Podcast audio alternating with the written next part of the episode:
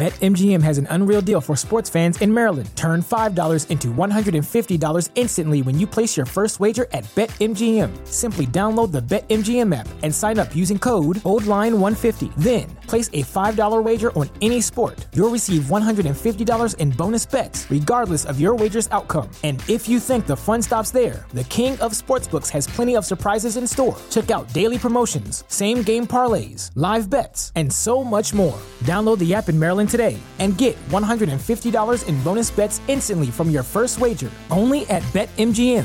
BetMGM and GameSense remind you to play responsibly. See BetMGM.com for terms. 21 plus only.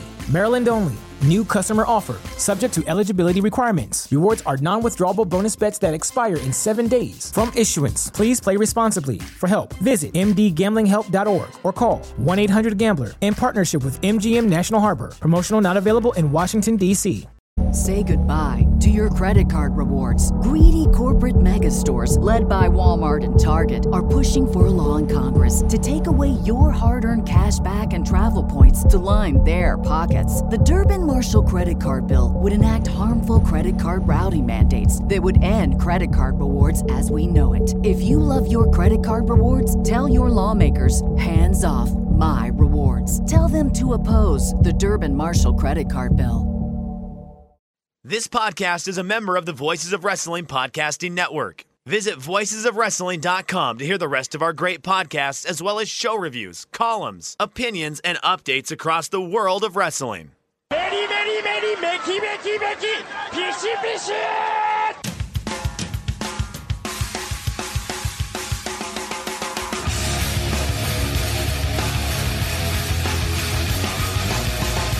are listening to the Voices of Wrestling podcast with your hosts, Joe Lanza X out, go listen to some boring podcast where they're, where they're afraid of their own shadow. Okay? Don't listen to Joe Lanza because Joe Lanza's not changing. and Rich Kraetsch. Give me a name. I like him. Who delivers this guy in a big Joe, don't yell at me. I like in, him. in the big spot? Who delivers better than this guy? Stop yelling at me. I agree. And we are live here on the Voices of Wrestling flagship podcast. I'm Rich Kraetsch alongside, as always, the king of banter, Mr. Joe Lanza. Joe, what's happening? Live is the key word there. Live. Live as live can be.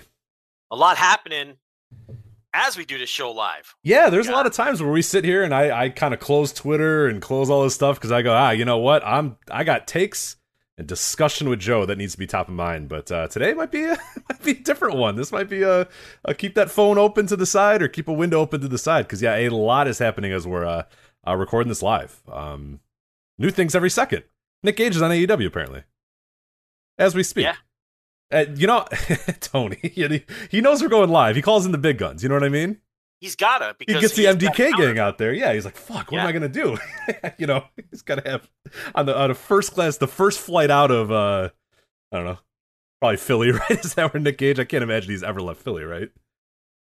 Or Um, can he leave Philly? I was surprised he was allowed to leave to leave Right. New Jersey, but uh, apparently he is, and uh, he's going to be Chris Jericho's next opponent Yeah, as uh, MJF sends him through the the fucking seven tasks of of fucking Zeus or whatever the fuck it's called, and uh, seven what the seven tasks of Hercules, the seven I forget if it was hurt because yeah, they I forget what it the, the, the some nerdy Someone. mythology nonsense. I don't know. Um, but it's not between, between this and between the no the problem is I'm mixing him up with Drew McIntyre and there's just too much because Drew McIntyre was talking about Icarus the other day, so I'm thinking Icarus, but it's definitely not Icarus. So I All right, it's the it's the seven labors of Hercules. thank you. Okay, there we go. There we go. So he had to slay the Nemean lion.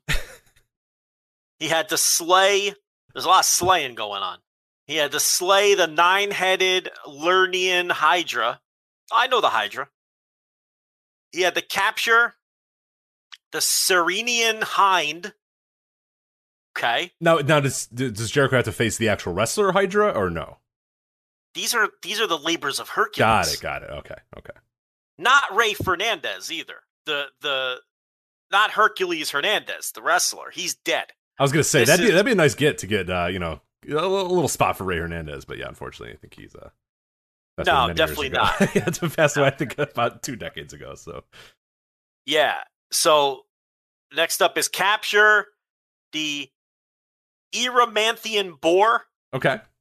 I mean, but you're right. They could bring in There's, Hydra. Yeah, honestly, I, as you're reading these, I think other than yeah, Hercules, that's a tough get these days. Uh, getting ready for No, but Jericho Jericho is Hercules in this. that's in true. this Okay, so you don't need him, but yeah, you can get Hydra.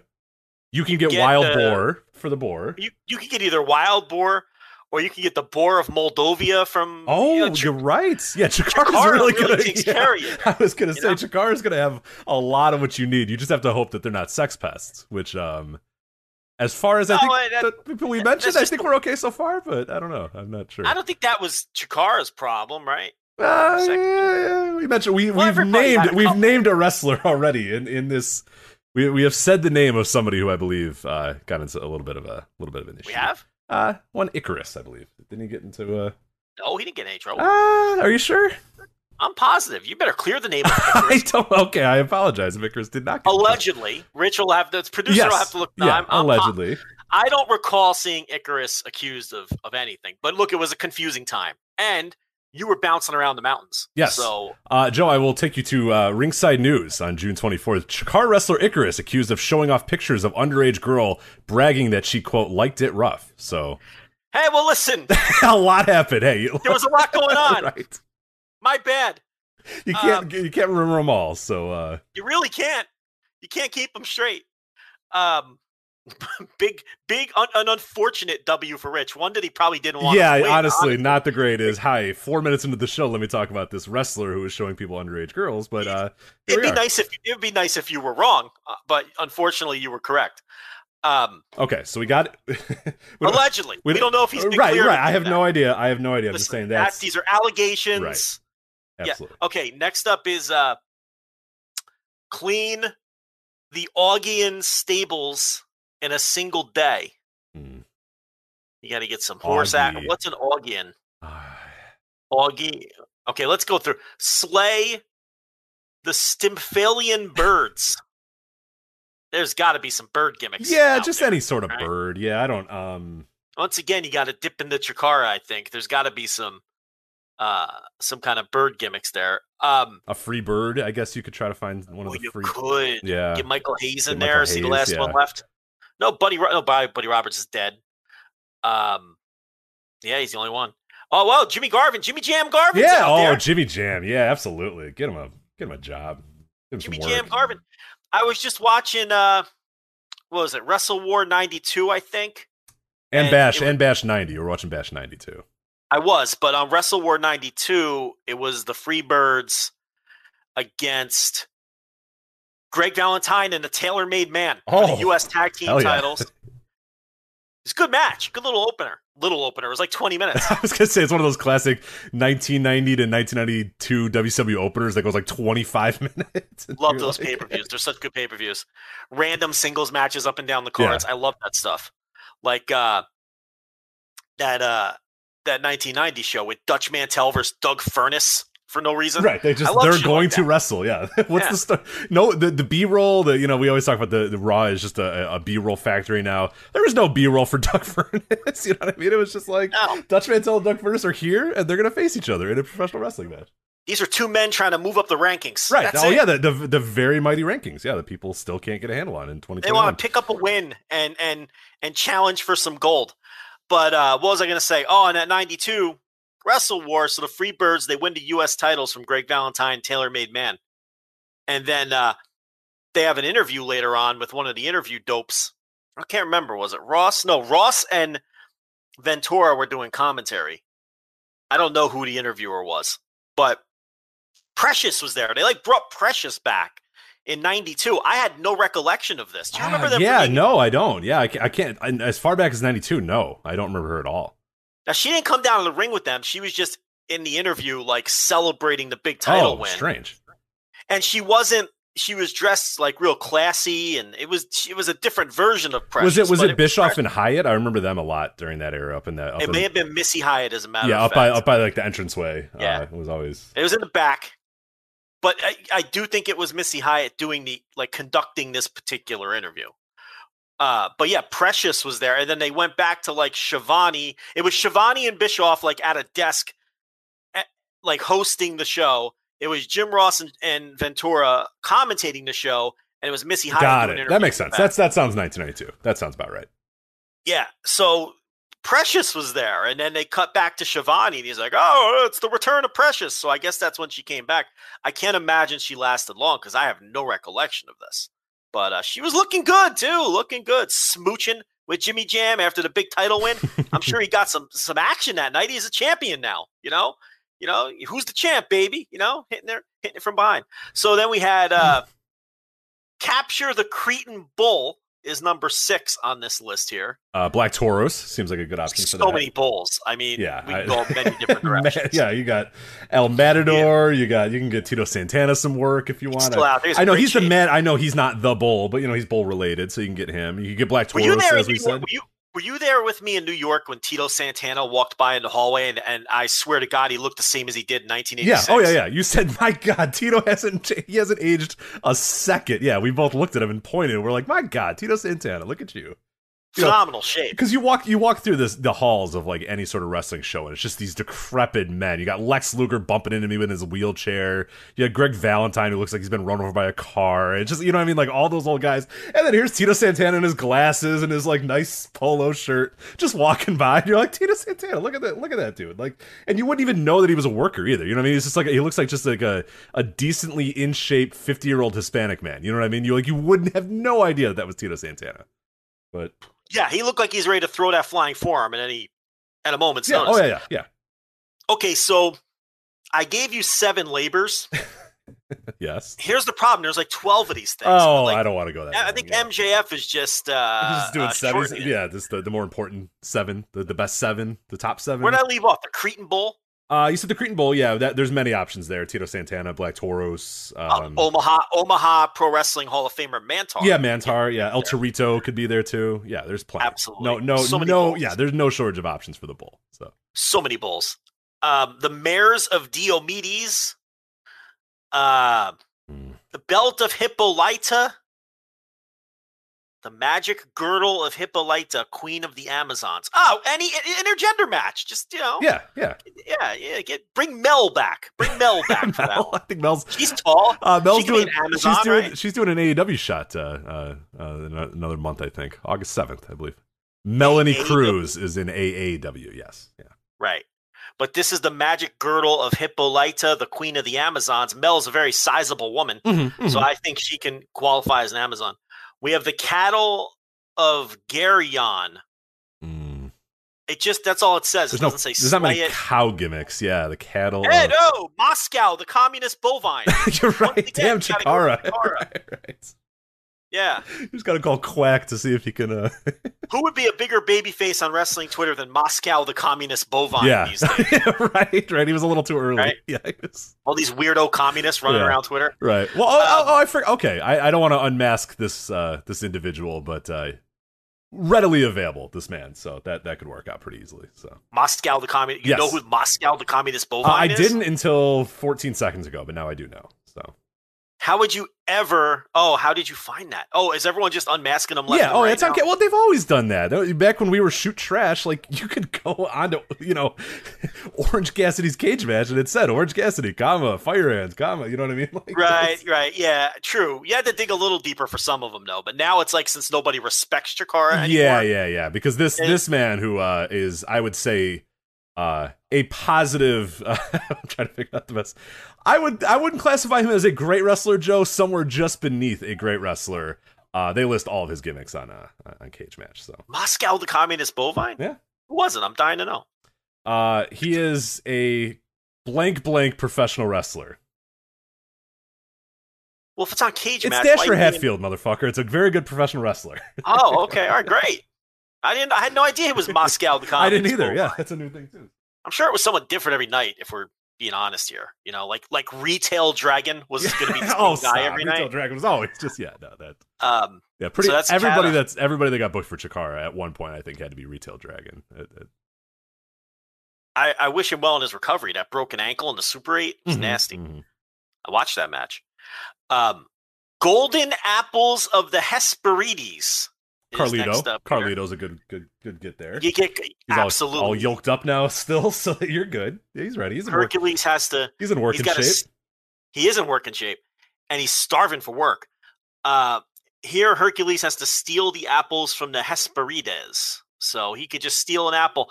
Like Carlito could be there tossing it up in the air, and he could just come by and take it and run off with the apple, right? Oh yeah, yeah. Uh, the 12th here is Cerebrus. That's all it says. It doesn't say slay Cerebrus. It doesn't say fuck Just Cerebrus. just something. Just interact with Cerebrus at any point. Okay.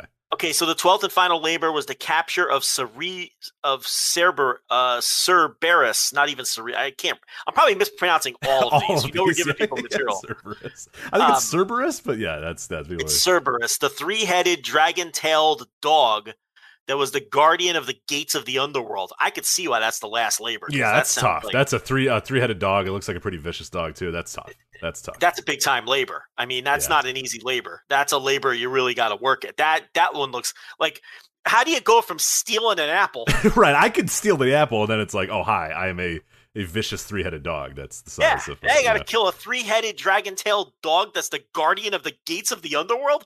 It seems like a real uh, jump in class. You know what I mean?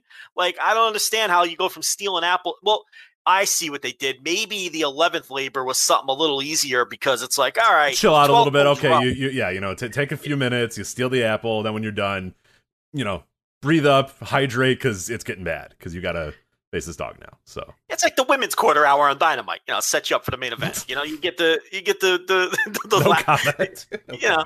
So um, then we had uh, Cer- Cerberus, and then yeah, that's so MJF has cut this down to seven labors, probably because Tony Khan was like, "Listen, I don't have twelve weeks. twelve. It's a lot of weeks. Yeah, it's a lot of weeks. So let's just and we can't come up with twelve mystery wrestlers to co- either. So um, you know, we're just doing seven, and we're gonna end this thing with the." Uh, with the Cretan bull, father of the Minot. The Cretan bull, by the way, is the father of the Minotaur. You got to get Mantaur for that one. Oh, okay. That's a that's a no brainer then. Yeah, you got to get Nebraska Wrestling Hall of Famer. Is he is he Nebraska Hall of Famer or Wrestling Hall of Famer? I think he's the Omaha. Omaha. I'm sorry, Omaha. yeah, right. You can't. This is the whole state now. Yeah, This just the- Omaha. Yeah. we have to check in with Hype Gotti on that, but I'm pretty sure. Just just the Omaha Wrestling Hall of Fame. Right. Okay. correct. that Um, seems very. Were you there? Were you there when he negotiated down the autograph for the kid in New York in the same hallway that we saw Tito Santana? Yes, I was there. that? Yes, yes. So, I think the it started at 20. Yeah, please tell the story again because there's people that have now listened, uh, the new listeners, and I, I love the story. So go. I, the problem is I don't remember all the details. Here's Yeah, I don't remember. That. We knew the dollar figures. I don't know if we know the dollar figures anymore. But but trust us when we say these are approximations, and the approximations were not very good for uh, the bottom line of the story is the guy this kid had like a steel like like clipboard gimmick with eight by tens and i guess he's just looking for autograph he's an autograph collector okay so he sees mantaur walk in the hallway and he gets real excited and, and you can tell it's. Mantaur, by the way. You know how we said like Tito Santana, like you might not. You can tell it's Mantaur for for the record. There's no denying Yeah. that that's Mantaur.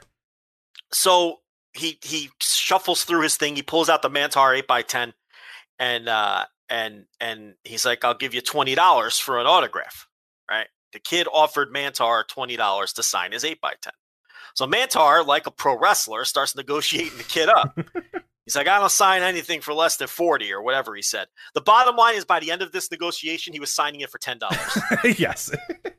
that's the and I'm crying. I can't because we're 10 feet away.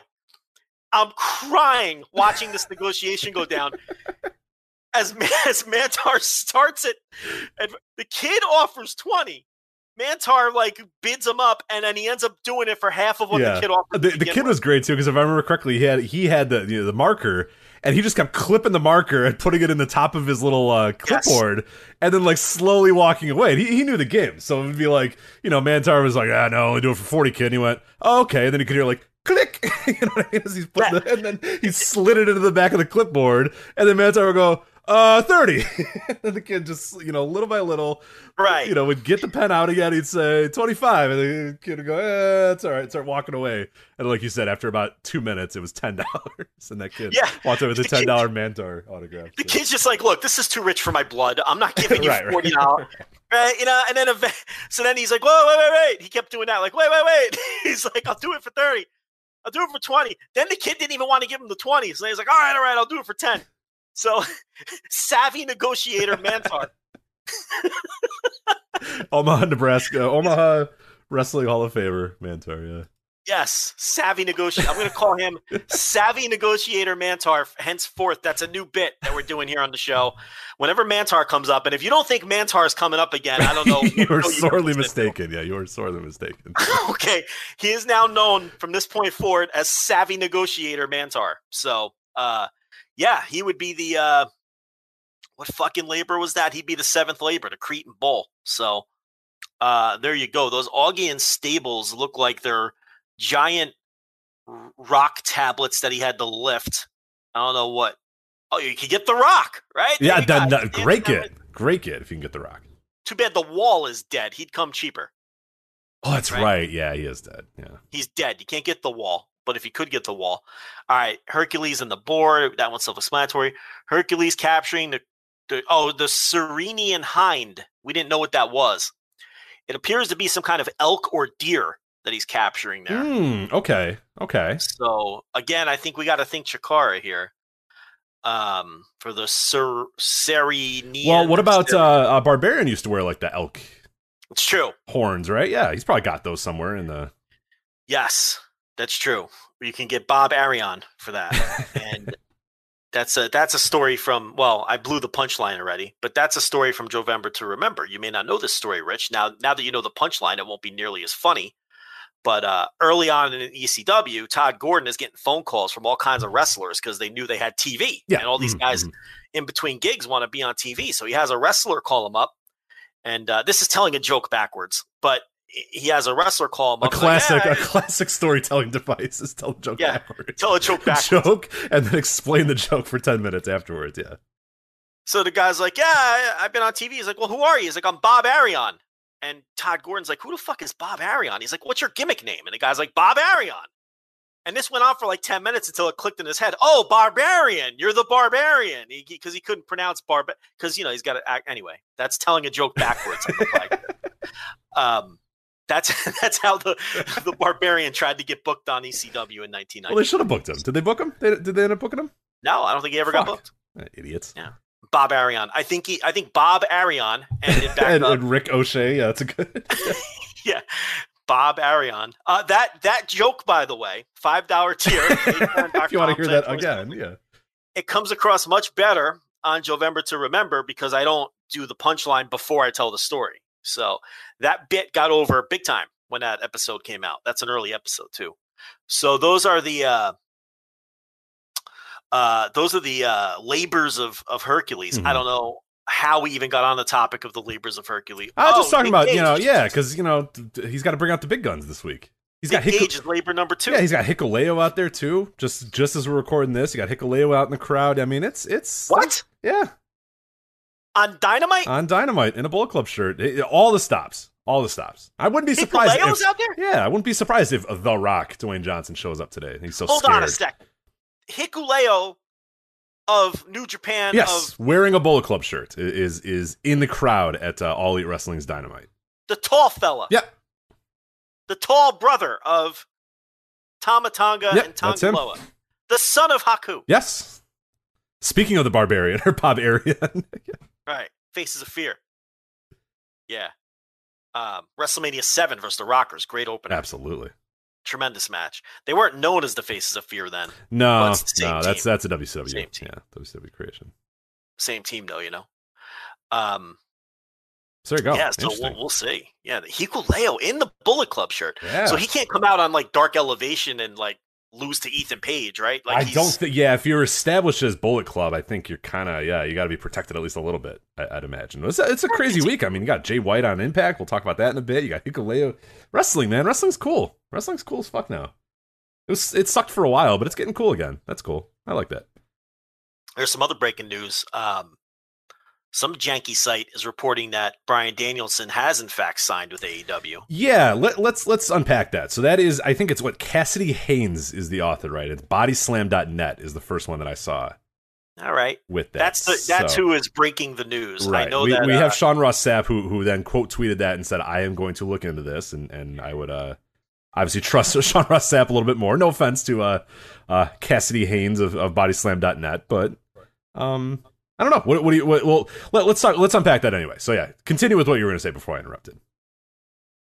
Oh, I was just saying that. Look, this is a live show, and all of this is happening just as we're beginning our show here. So uh, you may be listening to this on like I don't know, fucking Monday, five days from now or whatever, and this might be all old news or out in the open. But uh, for the live listeners, yeah, this is all breaking as we uh, now listen. There's been you know, obvious speculation in that direction for a long time with Brian Danielson. The guy used to saying Brian Danielson again. You know, every time I want to say Daniel Bryan. They've they've and for the longest time I was I would want to say Brian Danielson instead yeah, of Daniel Bryan. Yeah, yeah. I, I remember yeah. we had that for years with Kevin Steen, and now like if Yes. he ever went away again, I would always just call him Kevin Owens. But yeah, we it took this show about four years, I think, to stop calling him Brian Danielson. So So anyway, this bodyslam.net, I don't know anything about Cassidy Haynes, what their reputation is for breaking news, who they know, who they don't know. Um, they're claiming it's a done deal. Just what we know about AEW and how hard it is to get information out of that company.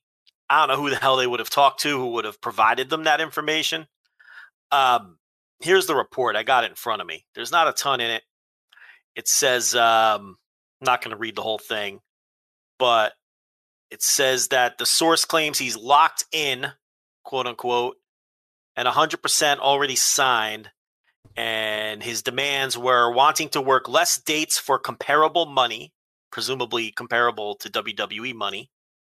He wanted the ability to be able to work in Japan, and he wanted creative input on his character, all of which he got and that there are tentative plans in place for Danielson's AEW debut, and that's pretty much it. Um, all of those things are kind of known that he was looking for. You know, the less dates because he wants to be home more with the family. He obviously is dying to work in Japan. We all knew that.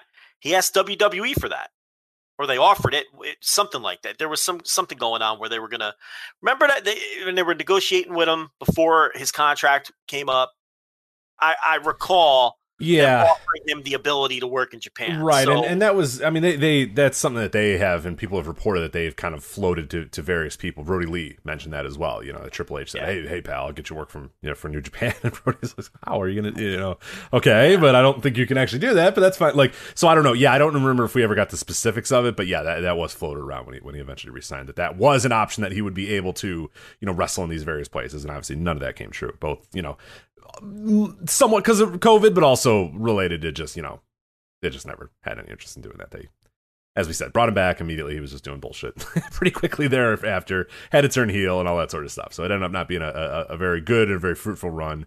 And uh and and yeah, we talked about it a few months ago when when he was back on the you know hey I'd, re- I'd like to wrestle in Arena Mexico I'd like to do this I'd like to do that I'd like to do that and it's always like all right I mean you can there's there's a company out there that will probably listen to you if you say hey uh let me work CMLL let me work New Japan let me work X let me work Y I mean, if if you want to do that, if you really want to talk the talk, there's there's a company out there that I think Oh. will allow you to do it. So or you don't need a company; you can just go do it. yeah, right. Just do it. Yeah, just say I quit and then go do it. Just- That's Just show some guts and go do it. You know, stop talking about it. Show some guts and go do it. Um, but no, yeah, I think in this recent negotiation where they didn't sign him, they offered him Japan. I, I recall reading that. oh, I see. I see. I somewhere see. else. Yeah, maybe. like that was part of it. Like, yeah, we'll let you work New Japan or whatever. But um, I, you know, obviously, uh, he did not resign there. So, um, look, I look, I'm not.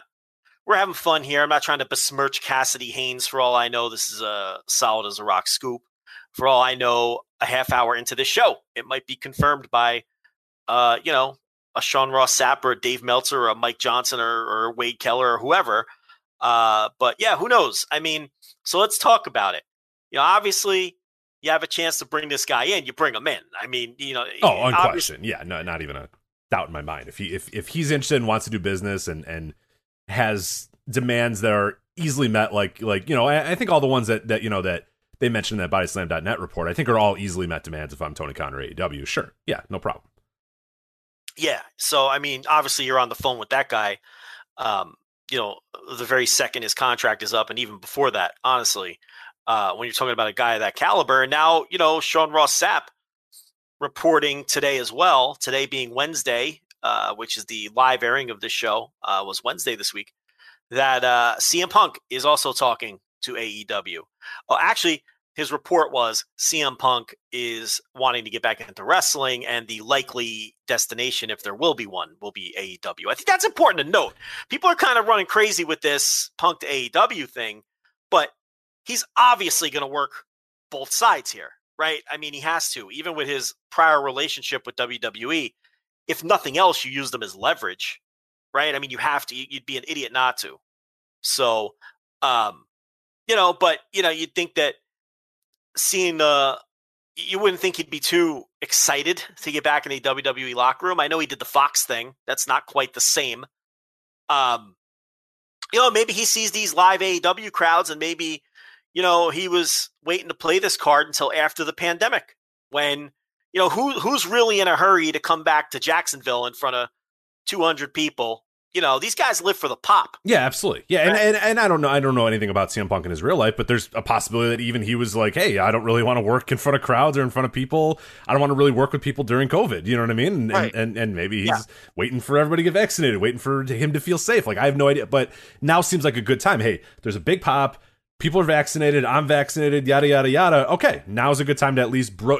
I totally get why now you would think about it versus six months ago when you think about it. Hey, do I really want to go back, potentially risk my life, potentially risk you know infection to go work in front of a bunch of workers and 20 fans in, in, in Jacksonville? I get that. I probably wouldn't want to do that.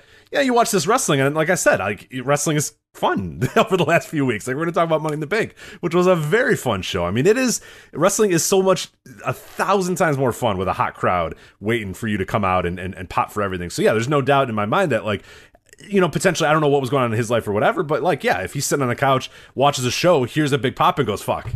He's a, I mean, at, at the end of the day, he's a wrestler. Both these guys are wrestlers. They live for that that pop, that crowd going nuts, that that reaction. The money's good too. The money's obviously a big part of it, but there's no doubt that the juices get flowing when you watch a show and the pop happens and you go, "Ah, oh, shit, that could be me. I want to be in front of that again." And maybe you make well, those calls. In the case of Danielson, we know he doesn't need money. I mean, we can safely. No, Birdie is going to be eating.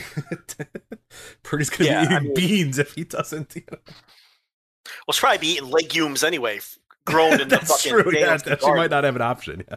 But um, look, yeah, look, that guy's loaded. His wife's loaded. They're loaded. They're not spendthrifts. Okay, so uh, it wouldn't be for the money in his case. Punk, I don't know. I mean, what's he really doing? I mean, it doesn't last forever. Maybe he could use a buck. I mean, I don't know his motivations. You know, not that I'm saying there's anything wrong with being motivated by money. There's nothing wrong with that. I mean, why else would you get dropped on your head? Uh, you know, other than for that, like you're saying, that that that visceral sort of uh, you know that endorphin hit when you know of the live crowds and whatnot, and that that would be Danielson's motivation. And um, you know that doesn't mean he's going to do it for free. You know, so you know he's going to want to be paid what he's worth. Um, but obviously, look, we don't need to tell our listeners that these would be enormous gets. I mean, these are the two.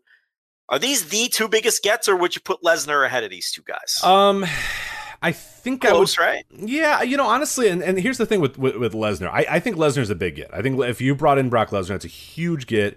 It's a big deal. But for me, and and at least if I was running AEW, if I was a part of the leadership structure, to me, getting a CM Punk and a Daniel Bryan I think that that gives you a little bit more cachet with you know the, the, the more hardcore wrestling fans, the fans that are look seeking that alternative and looking for something different. You know, those are guys that that are, are, are you know arguably two of the top kind of alternative wrestling guys in WWE over the last decade or whatever. You, you, know, you know what I mean? Like those are guys that came up the Ring of Honor, came up through the Indies, fans of that ilk. You know, kind of followed their careers and and and, and got behind them.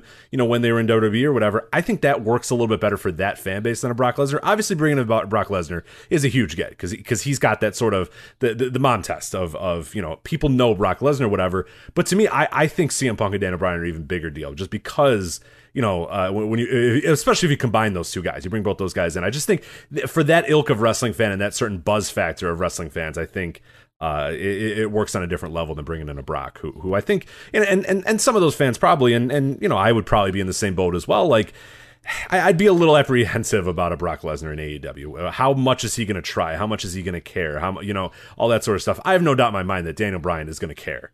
I have no doubt in my mind. I, I, at least I think so. Maybe a little more, little less doubt than I would have for Daniel Bryan. But I think I'm pretty sure that CM Punk would, would go out there and try. I can't say the same about Brock. I, I don't know about Brock. I, I, I mean, I know he chases the money. I know that sort of stuff, but I don't know if he would see AEW as kind of the, the, the second tier, the minor league, the second rung or whatever, and not give full effort. I just I just unfortunately have the the uh, New Japan run in, in my brain with, with with Brock. So um, you know, the money wouldn't be second tier. No, certainly not. Yeah, certainly not. I mean, you know, the cons have more money than Vince does. But I think the three of them, for the existing fan base, in order of excitement, I would rank them Punk, Danielson, Lesnar. For wrestling fans who may not necessarily watch AEW today, but they're already wrestling fans. I'm not talking about the mythical casual fan or the mythical creating of a new fan. Wrestling fans who just don't watch AEW for one reason or another. I would rank them Lesnar, Punk, Danielson in that order. Um, Lesnar would bring in those UFC fans who maybe like wrestling but don't watch it on a week in, week out basis. They'd at least check out and see what he's doing. WWE fans, I think, would check out WWE fans who don't normally watch Dynamite would turn on Dynamite for any of the three. I do I do think that. At least to see what they're up to in the new place. I don't know if you then are able to convert them into you know weekly viewers. You know, because some WWE fans are just dyed in the wool. They like that style. All the things we complain about, they love. Like they like all of the shit that we constantly complain about. Right. We're going to talk about a match a little bit later where I think you and I both think it was boring as fuck, but right. those fans think it's a match of the year contender, and and and there's almost yeah. no middle ground between that. Yeah. Um. So you know those those fans, I don't think those people are ever going to be AEW fans, but I think all three of those. I don't even know why we're talking about Lesnar. He's not even on the table here. But um, as far as the other two, I guess it's a good question. I mean since there's really not much to talk about in terms look everyone knows these are big gets if they get them okay? I don't even know what we don't even need to break that down. So let's have some fun with this. If you could only have one or the other in some hypothetical scenario you take punk or you take daniel bryan. That's, that's an interesting question. To me it's honestly so it, it is very difficult and these are two of my you know all-time favorite wrestlers two two of my top top tier guys honestly when, when, as you were saying that question I, I, in my brain i said just whoever you think of immediately that's your answer. That's the person you're gonna mm-hmm. do. Don't don't mull over it. Don't think about it. Do any of that. Like as you're saying that i'm thinking okay here's my answer. Boom right away. And i went to punk right away.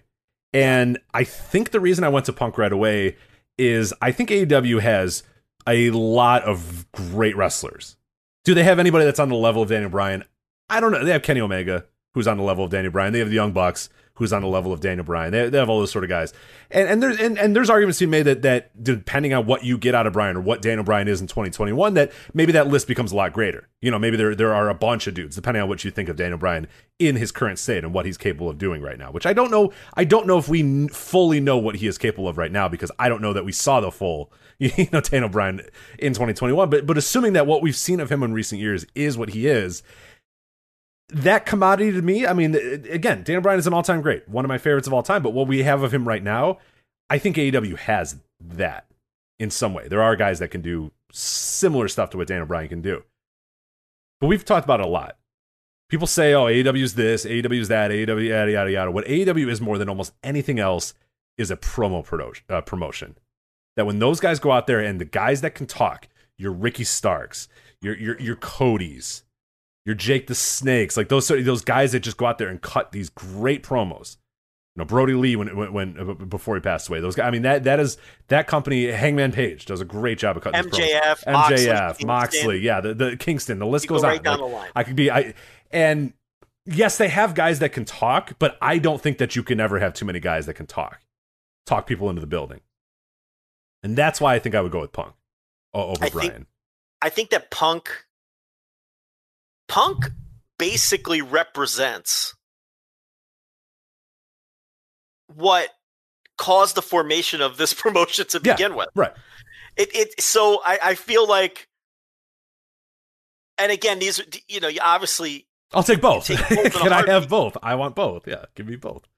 But Punk is is he just represents everything everyone wanted that is that is that is a fan of the promotion. I mean that that was Punk Yeah, before this. AEW existed. Yeah, he fits the ethos of the Punk. company for sure.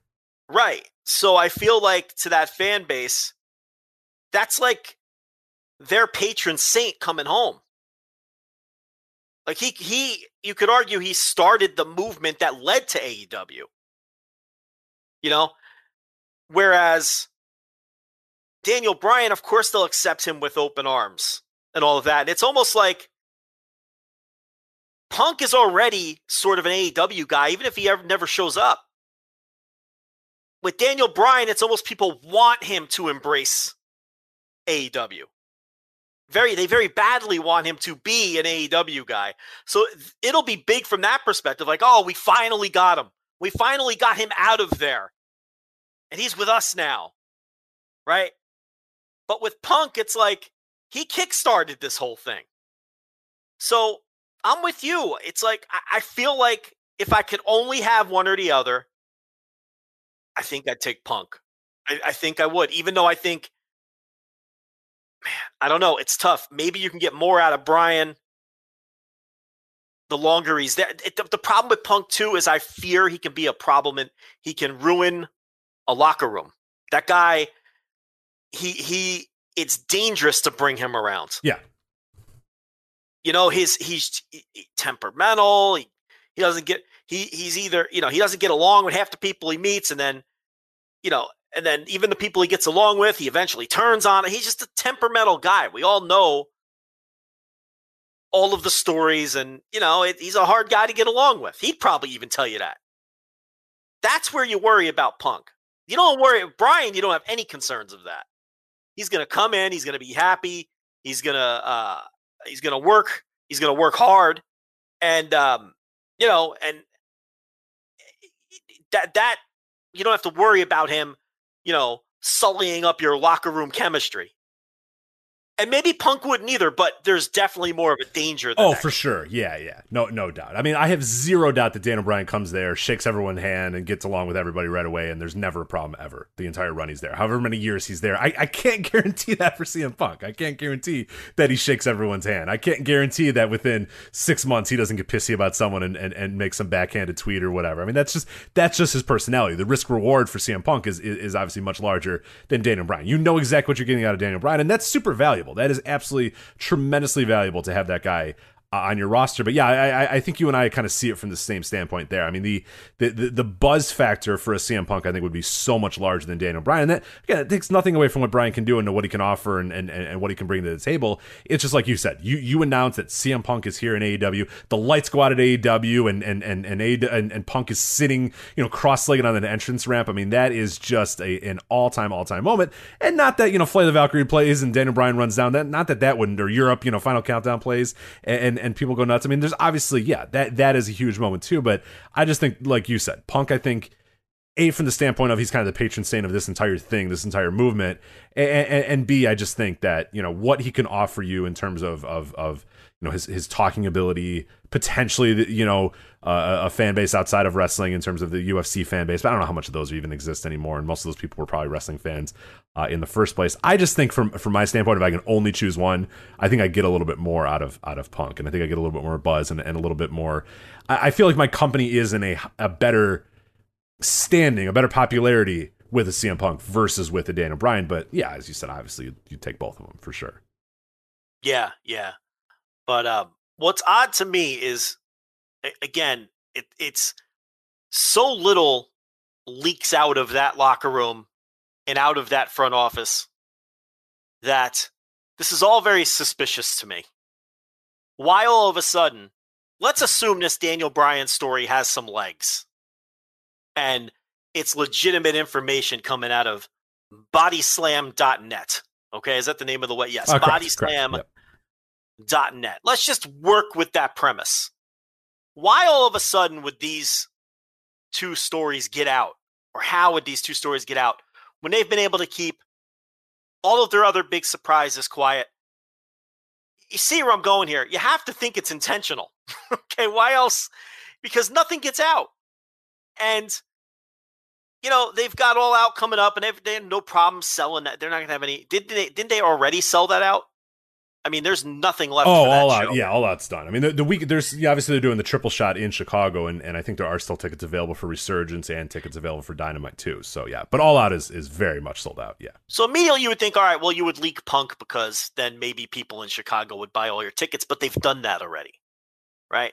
And maybe say, for oh, the well, pay leak. for the pay per view at least, unless unless unless you know maybe more rumblings come out about Dynamite or Resurgence or something like that, and then in which case maybe you want want to increase people. I'll just buy tickets to all three shows because I don't know what's going to happen. Punk might show up on any of those shows. That's a possibility.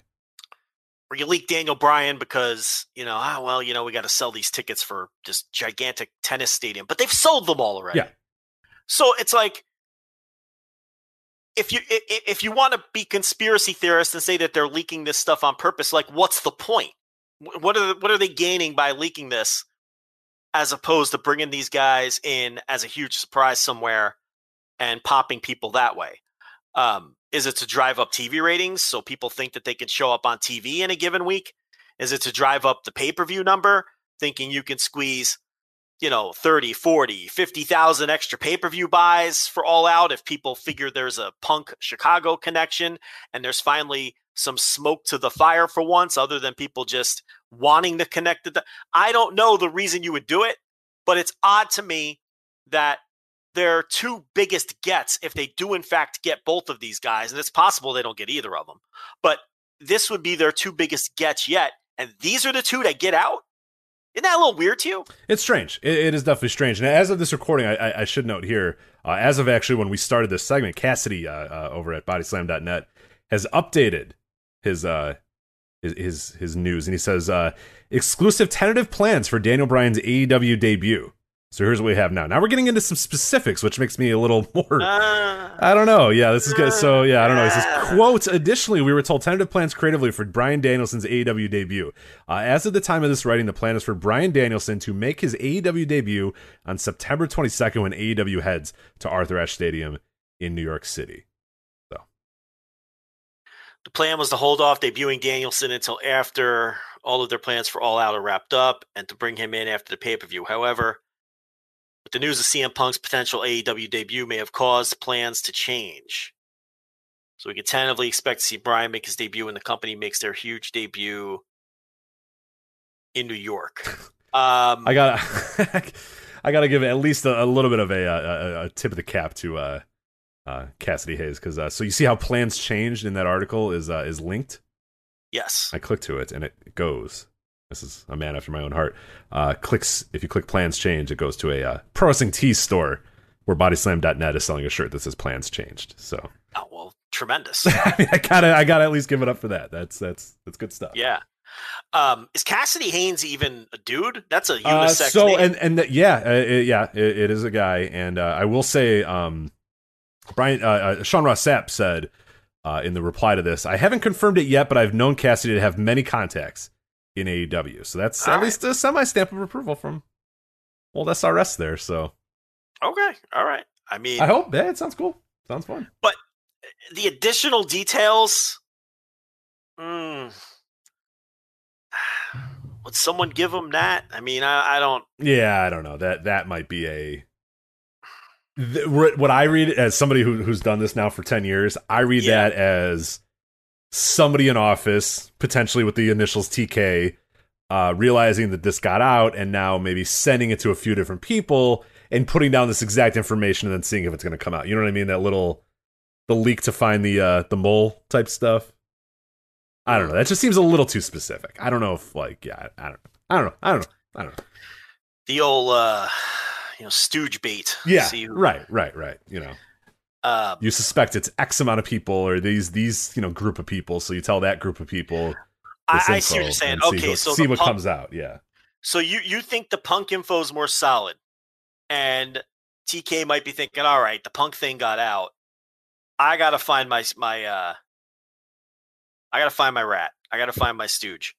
So why don't I tell four different people this Bryan Danielson thing? Give four slightly different versions of you know the old stooge test. yeah, yeah, right, right. Or if if not even that, this additional info is the Stooge test. You know, tell Yes. tell these five people we're debuting him at Arthur Ashe. Tell these five people we're debuting him at All Out. Tell these five people we're, de- we're you know we have no plans for him, and see what happens, see what comes out, and then you can at least come down to okay, this guy's now Because reporting the Arthur Ashe. Now I know who's Right, kind of doing the talking here. Yeah, yeah, because the usual mo out of that place is when they're bringing somebody in two people know tony khan and the guy coming in i mean that's been the mo so this is why i think this is all very bizarre that come on like andrade is kept under wraps for the most part but these two enormous stories are going to get leaked it's just weird to me you know um I trust Sean Ross Sapp. I don't know anything about bodyslam.net. Never heard of him until today. So I don't know. But uh obviously would be enormous gets. And maybe they see if they are leaking this out, maybe they see more value in leaking these two particular ones out as opposed to keeping it under the vest for whatever reason. Sure. Ratings, pay-per-view buys. To sell tickets in the markets that are struggling, right. Not now, yeah, you're selling tickets now, so that's a different animal. yeah, and they're not killing it in every market. Okay, they kicked ass in New York and they, they're kicking ass in Chicago and they're killing it in some of these other cities. But there's some cities where now look at Miami. I mean, the first show right out of the gate, they didn't even sell it out. You know, and there's some other cities too where they're kind of, you know, there's no cities where they're bombing, what I would call it bombing, but they're not selling out every city or on pace to sell out every city. So, I mean, that could be a factor too. Or it could just be, you know, could it just simply be taking the news cycle back over from WWE with all of their big surprises on Monday. Right, right. Which we'll talk about. We'll talk about here in a bit. But yeah, Cena, Goldberg, all that sort of stuff, and then them saying, "All right, cool, time for us to get going here and, and get people talking," because we're not leading our story, our, our, our show off with John Cena returning or Goldberg returning or any of that. We're we're leading Yep. off with Daniel Bryan and CM Punk. So yeah, it, Yeah. it, uh, maybe When when maybe we would have let off with Raw if none of this. And that's the whole point of this stuff rules. Remember when you know how there's so many dorks out there that think this stuff sucks? yeah.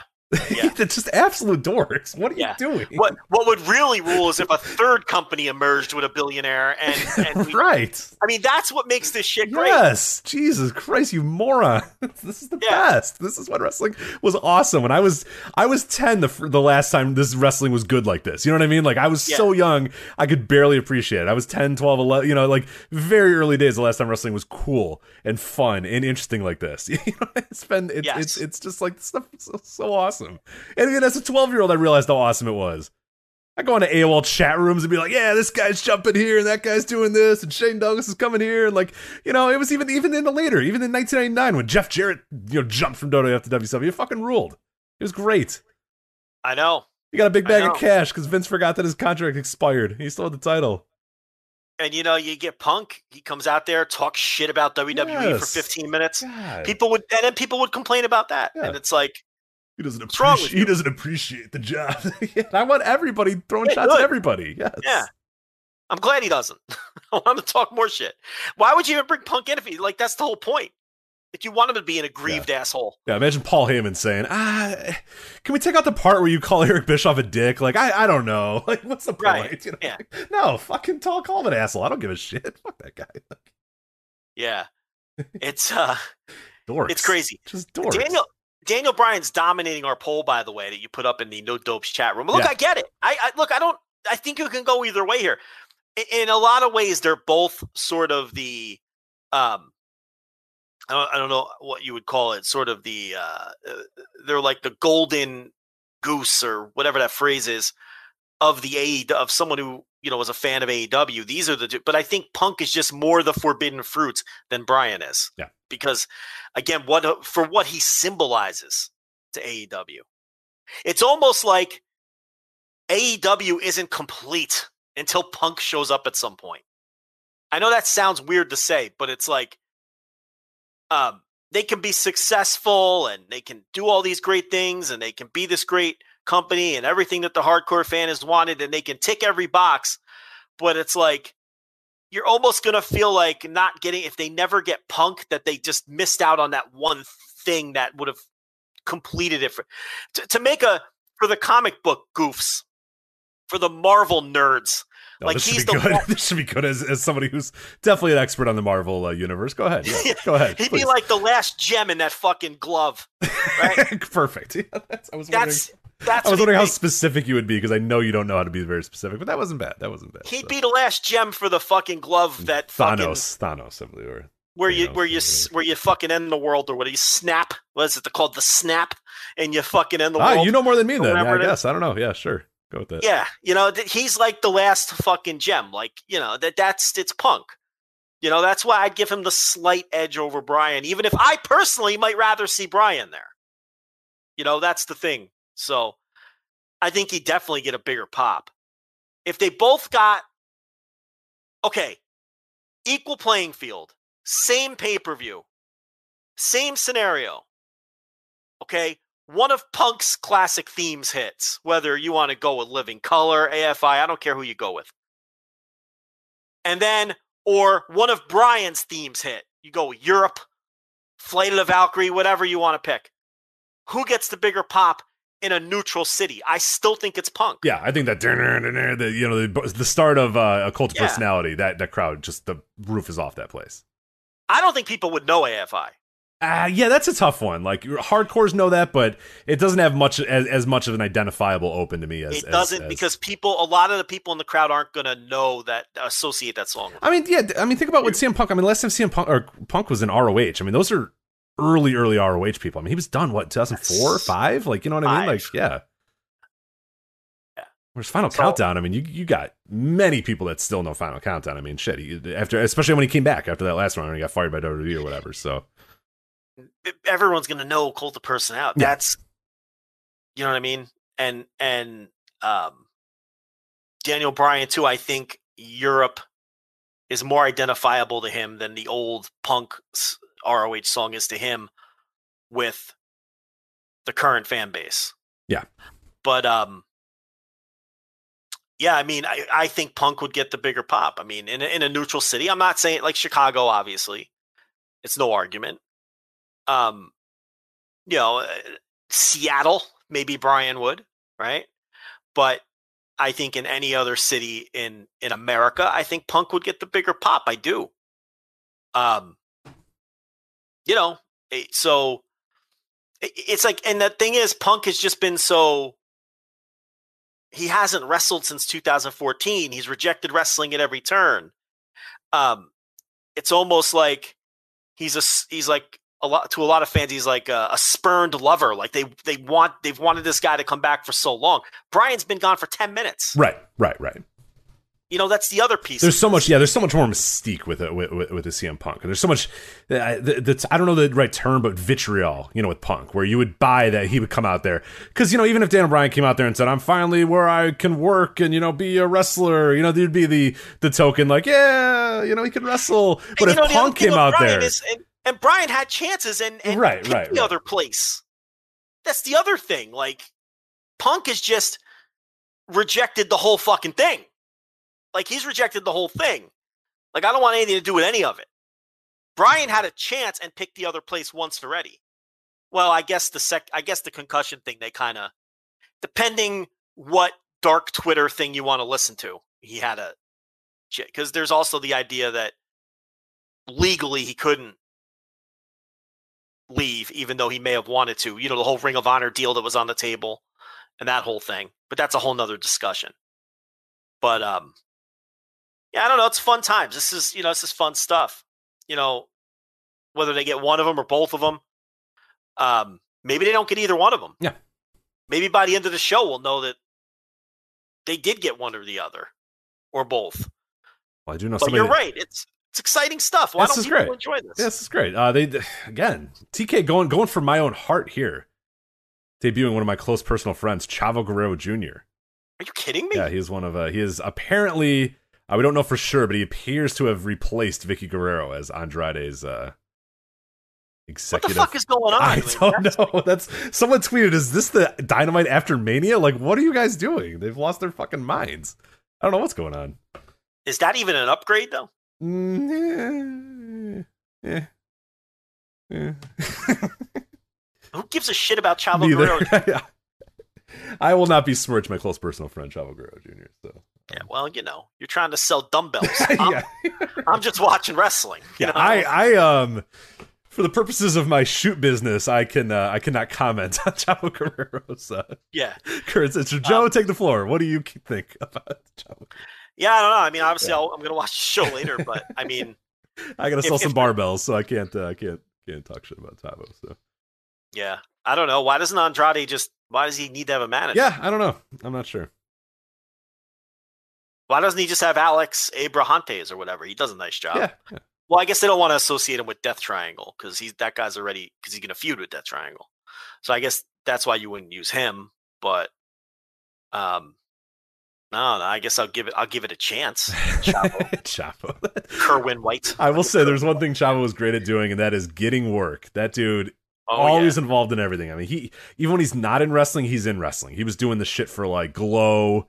He was doing the shit for. Uh, he's probably involved in the Stephen Amell thing too. He's always working, man. Always, always Lucha working. Underground. Yeah, Lucha Underground. Yeah, always working. Yeah, Good for him. he really does always get work. Yeah, hair loss replacement commercials. Right. Which he then shaves, which is the best part. He Right. gets he gets hair plugs and then buzzes it. right, right. You think he'd grow it out? I know, uh, like, yeah, you got him, man. Go pay a lot of money for that. Those things aren't cheap, you know. The- You figure the company would want him to have like a Bob Armstrong fro. yeah, out there, right. you know? right, right. but he's you're right. He's like shaving it down. You don't even see the benefits really. You know, it's like what are you doing that if you're shaving the hair off? The point is to yeah, it's an excellent point. yeah, it should be down to his fucking ankles. You know, hey, look how big my hair is. You know, like, yeah, it's like uh, it, it it'd be like uh, it'd be like getting the Frank Thomas fucking boner pills and then abstaining from sex. Like, Right. what are we doing here? Like, you, you know, what do you need the testosterone for if you're not going to lay pipe? You know, you got to go lay some pipe. and she'll love it You know? too. Yeah, because that that's the real point about that commercial. They they No doubt they it. give you all the oh, it's great for working out and muscles, and then they do It'll the give you energy. right, and then at the end, that energy boost you need at 4 p.m. No, no, listen. and then at the end, about- there's the wife who's who's stroking the uh, the tennis club. yes. in that one commercial, and they go, and she'll like it. you know, Doug Flutie and, and fucking who's the other? Oh, Andy Van Slyke. yeah, and Are it's like, like, and she'll like it too. Is they're like, hey, you're gonna get fucked by your husband. All right, right, right. Enjoy right. that. Yeah, when you guys Yeah. are done playing tennis. Yeah, It's going to Plowtown. It's Right. going to Plowtown. Yes, it's a household name, Andy Van Slyke. I know. It's like I get Andy Doug Flutie and Frank Yeah. Thomas, and then fucking. I remember the first time he appeared. I'm like, who the fuck is that guy? And they're like Andy Van Slyke. You know, in the commercial, like you know, like Yeah, you would walk like- into the gym and recognize Andy Van Slyke. Like Frank Thomas. Trust me, I've seen that man in real life. He is six foot four. 230 you know 275 pounds like you know what frank thomas looks like when you walk into a room like he's a very large man there's no misidentifying frank thomas like you, you know frank thomas Doug Flutie. I, I I mean I think I would recognize Doug Flutie. I don't know. I think I feel like most people would probably recognize Doug Flutie, right? He listen, Frank Thomas and Doug Flutie still look like Yes. Frank Thomas and Doug Flutie. Andy Van Slyke looks like Anakin Skywalker dying at the end of Return of the Jedi when he takes the helmet off. Like he, he doesn't look like Andy. And and who even remembers? I don't know if I remember what Eddie Van Slyke Slyke looked like. Yeah, I don't know if I can tell you what Eddie Van Slyke looked like when he was playing for the Pirates in their in their prime. So Right. So it's like a guy that nobody remembers to begin with. It's he's like a one and a half war player from 1987 that no one remembers except me and you and our fathers. And and you don't and even if you remember the name, you don't know what he looked like. And he doesn't look like he used to look either. Like Doug Flutie still looks like right, Doug right, Flutie. right. Doug Flutie's been calling Notre Dame games since 19, you know, 2002. He's still on TV every Saturday. Frank Thomas still looks like Frank Thomas did in 1999. Andy Van Slyke is just a, a nice little baseball player from 1987. But, but it's good to know that he still has a powerful boner. Yeah, That, right. that's, Thanks, yeah. thanks to New Nugenix, I believe is that we got to get them to sponsor us as we Eugenics. I Barry- would love to get bury eugenics. one third of their advertising, but. Yeah. I think Yeah. you could at least. I, I think safely. I, I think very safe. I can make this bet. I think you could sell more boner pills than Andy Van Slyke could. I without question Like a one to one like if Andy Van Slyke had a promo code and you had a promo code, I think you sell more boner pills I would beat Andy Van Slyke. Yeah, for sure. yeah, I think I would. Yeah, You're not I beating could- Flutie. I don't. Yeah, I no, don't think probably so, not. and I don't think you're beating Frank Thomas either. So No, I mean that'd be a tough task, but uh, I think I could beat Andy Van no, Slyke. you. Could, I think you very easily could beat Andy Van Slyke. Yeah, it's more my brand. I mean, my whole for brand sure. is. Right, right.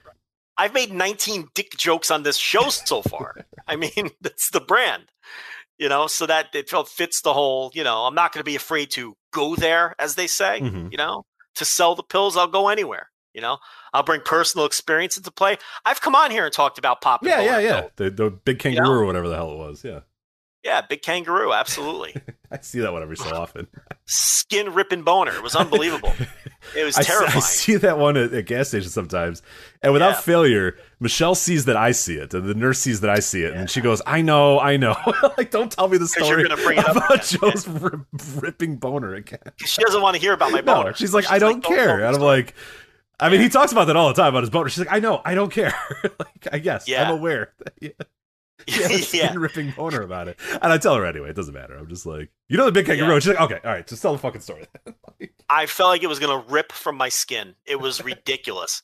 That's the danger of taking a boner pill if you have a normally functioning penis. It's like you it, it you don't need that extra power. It's completely unnecessary. It was a little scary to be completely honest.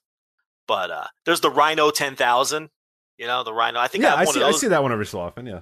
I got one in the drawer. I'm, I'm terrified to pop it though cuz it's it, it's a giant capsule with these little yeah, I see. I see. inside. Yes, I have Like- seen that. You can see. You can see the the, the pill. Uh, I think through the box, or at least it's like a clear box or whatever. When I'm at a this like gas station around the corner from me has it, and I'm just like, I always look at that like, man, I don't know, like that's tough. Yeah. that's tough. That's It's- a big pill. it's a what's in pill. that thing? Like, I don't really want to know. That's, It's a it's a big pill with a lot of little pills inside, and you can see them because it's a capsule style. yeah. You know, it's like a Tylenol where you see the little balls inside. You know those kind of Oh, yeah, Tylenols. yeah, yeah. This is like twice the size of that. I'm not even sure I could swallow this thing without like extra effort. It's huge, and then it's got the the hologram of the rhino on the fucking box art, like a charging rhino coming at you yeah, that that might be much. Yeah, too much. which is the kind of imagery you want, honestly, if you're looking for boner power. You want a charging rhino. That's a good idea. Probably a better idea than the kangaroo, right? Like, what's with the kangaroo? Yeah, more jumpy, more kind of quick twitched. You know what I mean? Versus yeah, the rhino Little is just hop. yeah, his rhino's just all power, just brute Yeah, force and all power. Yeah, It's- Yeah, it's it's honestly a little intimidating. I still haven't taken it. Um, that pill. I, I'm I'm a little scared of it, to be completely honest. But um, uh, oh, Chavo Guerrero led us to this. So Mhm. thank you. uh, Thank in a you, uh, round in a roundabout way, as the surprises just keep coming. Not Chavo Yeah. Guerrero. So okay, that is that is Daniel Bryan, CM Punk. Uh, that is that. Um, I, I should note here the, the the one thing about Bryan as well, and this is from PW Insider uh, over the weekend as well, is they said Bryan was not a part of recent lists of uh, talent plans for licensing and merchandising, uh, and was not scheduled for any action figure releases as well in the year. But uh, that stuff is always, you know what I mean, that, that can be kind of loose. But I don't know, relatively telling, I guess. But uh, Oh, well, the guy's not under contract. Why Right, exactly. That, that, we get that every time with the Brock Lesnar thing, where they're like, "Oh, they took Brock Lesnar's stuff down from the store," and it's like, "Yeah, he's not under contract." Like, you know, they yeah, no shit. They yeah, don't they're not allowed to sell his likeness if he's not under contract. Like, that's that's fine. Yeah, we get that. Yeah. But anyway, They'll sign him. They'll put it back up. absolutely. So that's that. That's Sam Bryan, and that is CM Punk. Uh, you want to uh, you want to stick with the WWE here? Talk Money in the Bank. Yeah, we gotta do Money in the Bank. Yeah, let's do it. Money in the Bank. It's uh, Sunday on the old uh, sort of the Peacock. I guess this is a good opportunity, Joe, to plug uh, Ex- ExpressVPN.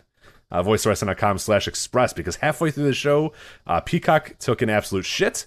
Uh, so if you're watching on Peacock, you missed a lot of it, but you don't have to miss all of it. VoiceWrestling.com slash express. And you're talking about all these great shows that you're watching up on your old network as well. Uh, which, you know, some of that stuff is available on Peacock, but, you know, they, there's still a shit ton of stuff that they said. They have 30 days, Joe, as of this recording. They have 30 days to get everything up that they said they were going to get up. And that Yeah. shit, half that stuff's not even up there. Get out of here. Drop No. mid south and make me think that you got everything up there. 30 days until they just promised at SummerSlam they would have everything that was on the current network up on Peacock. I don't buy it, Joe. But anyway, uh, voicewrestling.com slash express to get on ExpressVPN. And then uh, you can live uh, where Joe and I live. Uh, he lives on the Docklands. I live in a, McDonald's in Melbourne, and uh, I get the WWE Network whenever I want. So, so can we dispel? Um, they've been shutting down uh, some VPNs lately, WWE Network. But the thing is, um, if you're going to use ExpressVPN, give the give the give the uh, voiceswrestling.com slash express. Yeah. What you need to do is you have to set it up with a foreign address outside the United States. That's the key. Um, that's a very important part of this, which is why Rich chose some random McDonald's in Australia. what Um, do you mean random? Well, any McDonald's will do. I live and- there. that's where I You, live. that's right. You yeah. live there now. Right. Correct. Um, but yeah, you have to pick a foreign address. As long as you do that and you pay with PayPal, okay, uh, you should be good.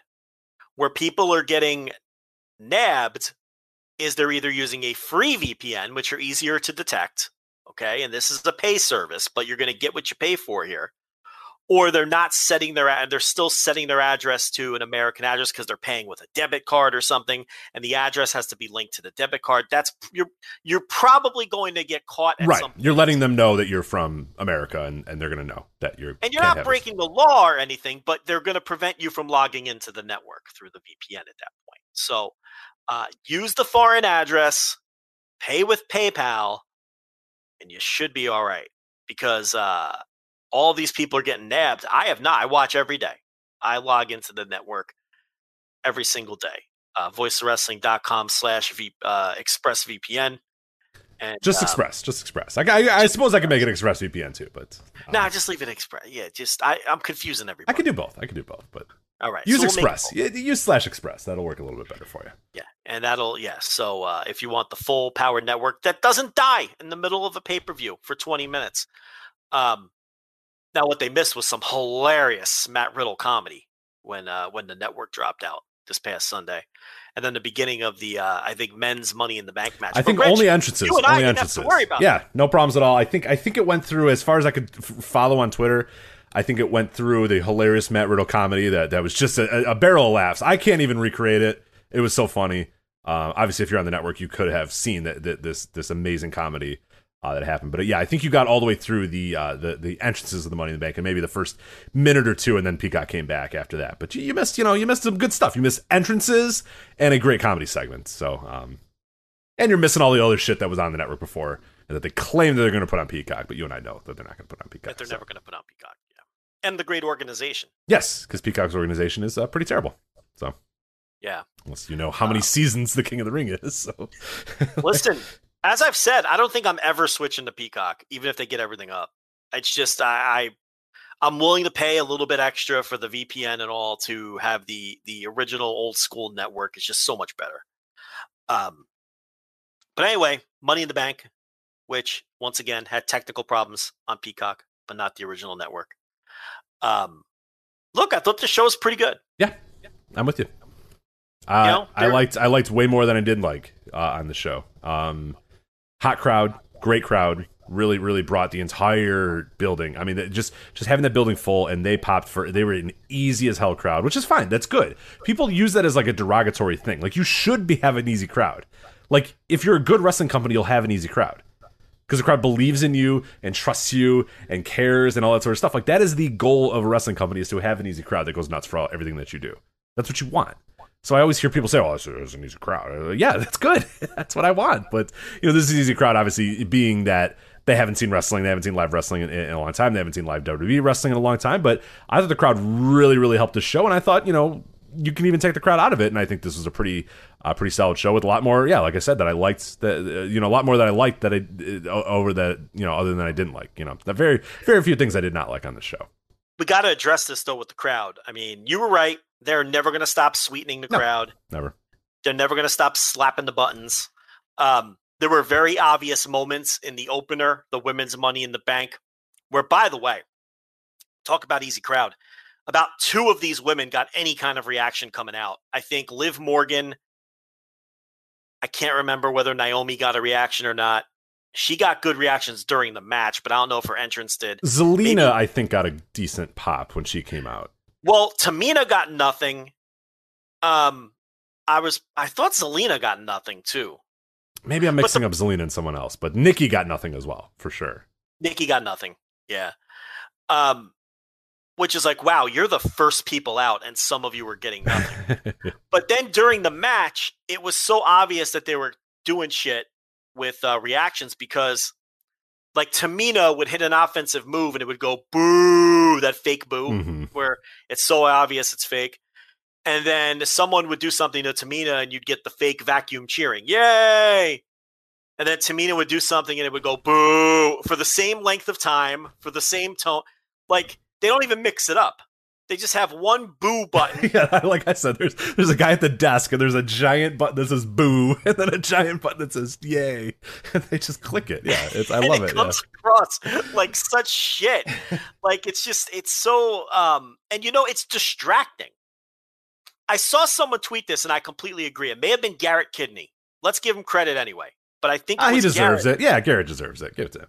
I'm 90% certain it was him, but I saw his tweet and I was like, motherfucker, I agree completely. When I watch WWE shows now, I am totally distracted by watching the crowd to see if the crowd reactions match the actual crowd. Right. It's distracting to Mhm, me now. mhm. Like I'm watching the crowd to see, okay, are these people really booing? No, everyone's just sitting there. No one's making this sound that's coming out of my speakers. This chant, no one's doing it. So you can easily tell when they're pressing buttons by just looking at the crowd. They'll they're sitting there bored. No one they're all looking at their phones. No one's mouths are moving and you hear this boo for Tamina when she does I don't know, a fucking uh, front kick to the chest on Zelina Vega. You know? So it's irritating and what it does is it makes you question every pop on the show. Was this really as loud as it came across? Did they add to it?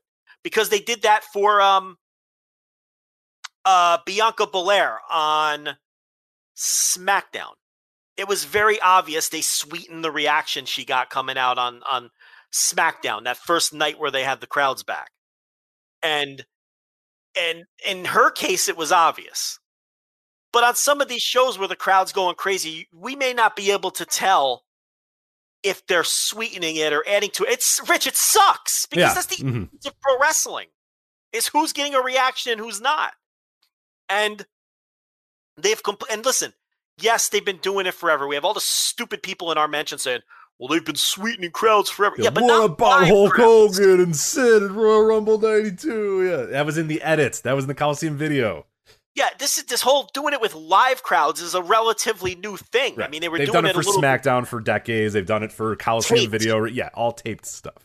Yeah, and it's like, and it was so obvious on the tape shows, but it's like this, this again, it, it fucks with what the essence of what wrestling is. But they, again, they don't want to be wrestling. You know, they want to be this content farm, and you know that whole conversation we've been having for months and months, and it just sucks as a fan, as someone who's interested in who's over and who's not over, and um, you can't. It's it's. I mean, you could you look. Edge has come out on all these shows and gotten monster reactions. Those are obviously real. Um, you know, but it's like some of these in between ones, it's like it's hard to tell. And it's just shitty. You know, it's just shitty. Just let the fucking chips fall. If someone's not over, isn't that a good thing to know so you can stop Right. I would. I would mean- prefer to know that. Yeah, I would prefer to know that. Like it, it, in in any business, you would prefer to know what's working and what's not working, as opposed to just being you know to lying to yourself and saying, "Oh, this is working. Yeah, that's fine. No, no, no, it's working. It's working." Because that's that's just bad business. That's just a stupid way to run a business. But When um, there's a menu item that doesn't sell, I don't tell my bosses we sold a thousand. right, exactly. we get it off the menu. I mean, you know, what are we doing here? You know, get Tamina off the menu. right. Tamina needs to be off the You know, menu immediately. yes. get her out of here. She's useless. No one cares about her, and she sucks. Um, but yes, I guess we'll start with that match. I mean, Yeah, well, um, I was gonna say out of the gates, this is the uh, the match I probably hated the most. Um, I thought this was atrocious. it's I- not good. This was really, really bad. It, it speaks to everything that we talked about last week when we were making fun of this division and making fun of that photo. And just what is this division now? What have you done? I mean, you have access and you have had access to like most of the top women's wrestlers over the last, you know, four or five years or whatever are in your system or have been in your system or, you know, whatever. And this is what you spit out here in this Money in the Bank match is is is this. And like there wasn't even I mean the work wasn't even good at any point. Like and there's some good workers in here. Asuka's a good worker. I think at, at, at her core, Alexa Bliss is a decent worker. I think Nikki Cross is a decent worker. I think Liv Morgan's solid. And Natalya, Naomi, Tamina, Zelina, well, hey, you know what?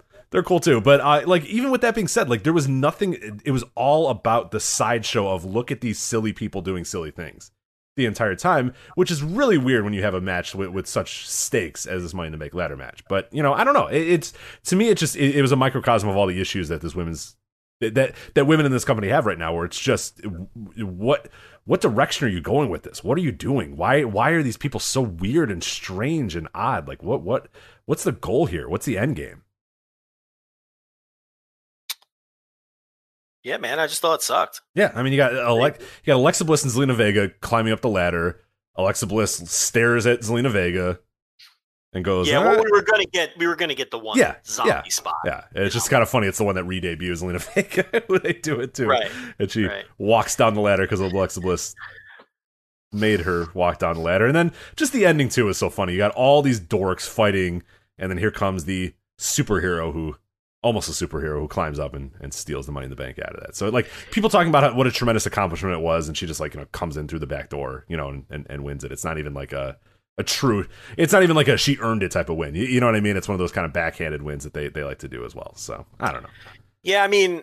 I'll disagree with you slightly. I think there's more shitty wrestlers in this match than there are good wrestlers. We kind of talked about it last week, and um, you know they had their pre-planned stunts like you do in the ladder matches. Just none of it landed. It just wasn't good. Um, the, the the fake crowd reactions were very distracting in this match, more than some of the other matches. And uh, you know, the Alexa Bliss stuff always falls flat with me. Um, there was some booing when Alexa Bliss did that spot. Did you yes, notice that? Yes, there was very and much. Did you and did you notice on Raw when they did Alexa's Funhouse or whatever with uh, Eva Marie and Doudrop? Doudrop, yeah that uh, they they turn the crowd off. Yeah, mute it. Yeah, that's weird because I I've been told it's, Joe that this is really over and people love it. So, um, uh, you know, I don't know, I don't know. Evidence seems to be going the other way on that. Um, I think in her entrance, I noticed this a little bit too. She came out and there was initial boos and then there was cheers. It was one of those, you know, like you know, actual boos and the like cheer the the vacuum, you know, the airport. There's, uh, you know, cheers for her when she w- came down. But yeah, I think I don't think the fans like Alexa Bliss very much. So there's a, definitely a segment of fans who do. Um, you know, there's creeps paying eight hundred dollars for her to give them twenty five second cameos. I mean, so, and we know that the Reddit mutants are into this. You know, Alexa and Bray Wyatt stuff. So there, there's a segment of the fan base who likes this stuff, but um, you know, the, the, the early returns with fans are not good so far when it comes to Alexa. I mean, you know, Asuka was like a ghost in this match. She did nothing. I she did so little in this match. I thought she was going to win because I thought it was going to be the deal where everyone else gets some shine because Asuka's going to win. You know how they like to do that? Yeah, right, right. Like I was convinced she was going to win the match because I I kept forgetting she was actually in the match. Um, and yeah, you know, I think Zelina Vega, eh, she isn't any good, and Tamina's no good. Natalya is very overrated by some people. Other people, other people, I kind of think she's kind of underrated. I don't think she's as bad as people say, but I don't think she's as good as the people who think she's good think she is. If that makes any sense. Uh, Naomi, I think is just a is just exists. I don't have any fucking. She is uh, Joe. You know she's a SmackDown talent now. As of yes, they moved yes. her over. Yes. Yeah. Did you um, know she was a Raw talent before this? Uh, I did not. Yeah, I did. Not. Uh, yeah, I don't know if I could. I'd have to think about that one. Um, I saw the news report. Breaking: Naomi traded to SmackDown. Like, oh, okay, cool. Liv Morgan, who our own Andy Labar finally pinned down her gimmick. He says that she's a. am uh, like, what is Liv Morgan supposed to be? And he's like, she's a. Uh, she's she's a velvet painting of a sad clown. I'm like, that's it. That's yeah. what she is. He nailed it. The first person to figure out what Liv Morgan is supposed to be, right? Um, yeah, and Alexa, I guess she can be good, but she's not with this gimmick. And Nikki's fine. Uh, but yeah, it's just a look. We made fun of it last week, and it it ended up being terrible. I mean, I I had a feeling it was going to be terrible. So Yeah, the big spot in this match too, which is funny, is is is Nikki jumping off that ladder onto everybody, but she fucking blew it. you know what I mean? Like she jumped off, which I, I again is the comment they probably want out of this character, which again speaks to a lot of issues. Is like she jumps, the ladder falls behind her, she barely makes it to the ring, she barely makes it to the people, but like they showed a replay right away, so obviously they thought, oh, ha, ha, that's good shit. You know what I mean? And it's probably exactly what they wanted out of this almost a superhero character is for her to uh, come up there, and and and calling her almost a superhero every single time is just fucking grating as hell. It's just it's terrible, terrible, terrible, terrible. But Well, I guess we can we can work Raw into this a bit. So she cashes in on Raw and she wins. Now we all know this is just to artificially fluff up Charlotte's numbers, right? I mean, Charlotte's going to beat her either next week or on the next pay per view or very shortly. yeah, Charlotte. yes, this is not the beginning of a long Nikki Ash run. So No. Um, and she got the big pop for winning on Raw, but that's the title change pop. And that's the cash in pop, right? Anybody's going to get that. The character, good for her. She probably extended her WWE career by uh, by years with this character, or there's at least a chance that she has. Do I think this is going to catch on and be some kind of uh, you know big draw even with kids? And no, I do not. I don't. I don't think this gimmick is going to. Um, there's nothing kids kinda- love more than stupid shit. Yeah, kids love stupid shit. I love this idea that Hey, hey, you gotta make something I- dumb as fuck because kids are gonna love it. Uh, okay, like Yeah, I mean, Hurricane kids? worked. Hurricane worked, I guess. did it? Have any? I mean, did it? I mean, he he did he that. got. I mean, he got a, long lot time. of money out. of it. I mean, he got a job for it. But who watched because of the hurricane? I mean, I'm not suggesting it was like a main event gimmick, but for its place on the card, I think it was over more so than some of the others they've tried. Sure, sure. I, I, I would Like- agree. Yeah, Like shit, it was not over. Um, who are the other? They they've done other superheroes. Um, can't think of them off the top of my head, but it never works with the exception of Hurricane, I guess. Um, and again, at that, he's just a lower mid carder. Anyway, you know, he's a, s- a successful for being a lower mid carder. So, I, you know, I don't know. What else do you want me to say? Yeah. We're spending a lot of time on this. we really shitty- are. Let's let's move on. Yeah, this match was, was bad, and so we should move on here. Uh, Raw tag team title match here. AJ Styles and Omos defeat the Viking Raiders to retain the uh, Raw tag team titles. Hey, I did note here. This was actually interesting. It's a new kind of directive, I guess, from WWE. Is uh, throughout this show they were doing callbacks of, hey, remember on this pay per view when this person did this, and uh, they did that on the first show. They showed a bunch of, you know, they did for Charlotte. Hey, here's when she won all of her other titles. Uh, unfortunately, with this Raw tag team title match, they went back to last year when the Viking Raiders uh, and the Street Profits had their uh, Viking basketball game thing from last year, which I was like, Ooh, Yeah. I guess, I mean, I, I, I suppose, but they're like, hey, do you remember when the Viking Raiders did this? And it's like, okay, yeah. I didn't, but then I had to remember again that they did this. But I thought this, this was a pretty okay match. I thought all things considered, not great, not like an incredible, you know, bell to bell match, but I think a, a solid enough story told uh, by both these guys. And, and, and uh, yeah, I, I, I like this. I thought it was perfectly fine. Yeah, I mean, another thing that's not over is eating turkey legs and being a fucking Renaissance festival dork because the the Viking guys are not over, or they weren't in front of this crowd. Um, this crowd thought AJ Styles was still a babyface.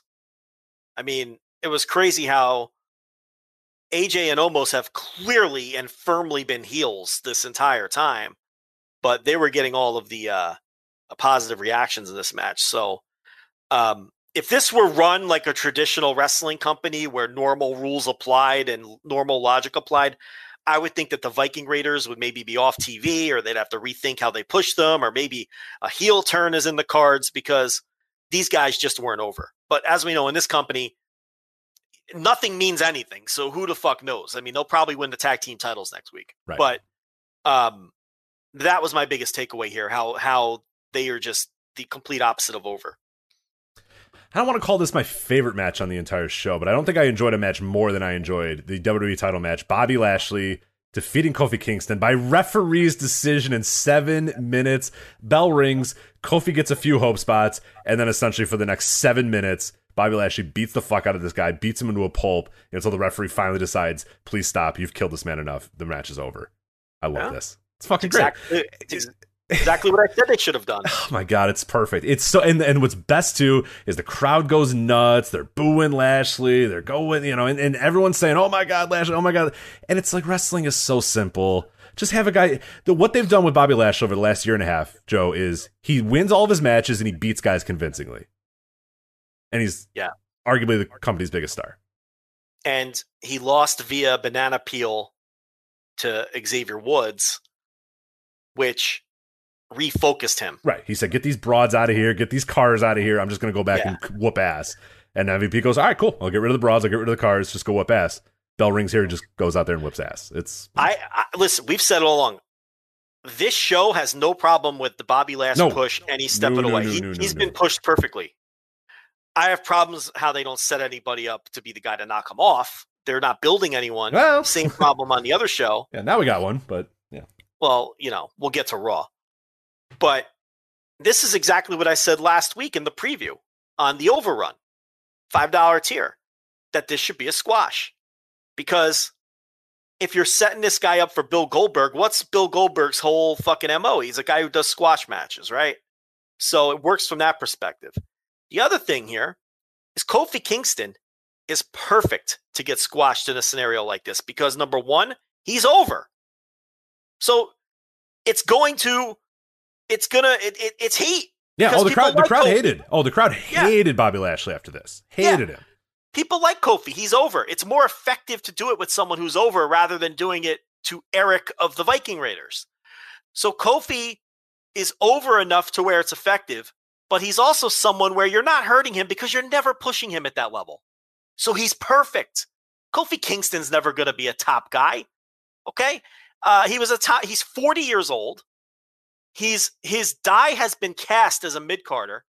When they tried him as a top guy, it did not work. Okay? You know, we've been over that a million times. Go watch his matches as champion, not the build up, not the title win, where he was enormously over in a great match and all that. But they didn't want to see him as champion. They wanted to see him win the title, but they didn't want to see him be the champion. And we've seen that historically in wrestling before. So he's a guy you're never going to push because you can't, because people don't accept him as a top guy because we've been they've been taught for a decade that he's not a top guy, but he's popular enough to where the squash, uh, where if you squash him, it's going to get the right kind of heat for your heel. So that's why I thought this was the way to go. I didn't think they'd have the guts to do it, but they did have the guts to do it. Lashley just beat the living shit out of him until the referee stopped the match. It was great. This was classic pro wrestling. You know, and, and Kofi also is the kind of guy who, you know, he he can he can bump and sell like a like he's he's just perfect in every way. Oh for yeah, this. yeah. He he made he look. I mean, you felt for this guy when it was you know six minutes into this match. You're like, oh my god, this guy's getting absolutely pulverized. And he's so yeah. He did. He played his role perfectly. Lashley played his role perfectly. I thought the announcers were perfect. I mean, this was this is pro wrestling, and it's so simple, and it's so easy, and it's so effective. Yet. All up and down this show, and all up and down, everyone's guilty of this. Every single wrestling company is guilty of this, of just overthinking wrestling. It's not fucking hard. It's so simple. And they show you with this Lashley story. They have done nothing with Lashley. That's been everything that he's done for the last year and a half is he comes out, he looks like a badass, he wears cool suits, he has a guy that talks for him, then the bell rings, then he kicks ass and he wins titles, and that's it.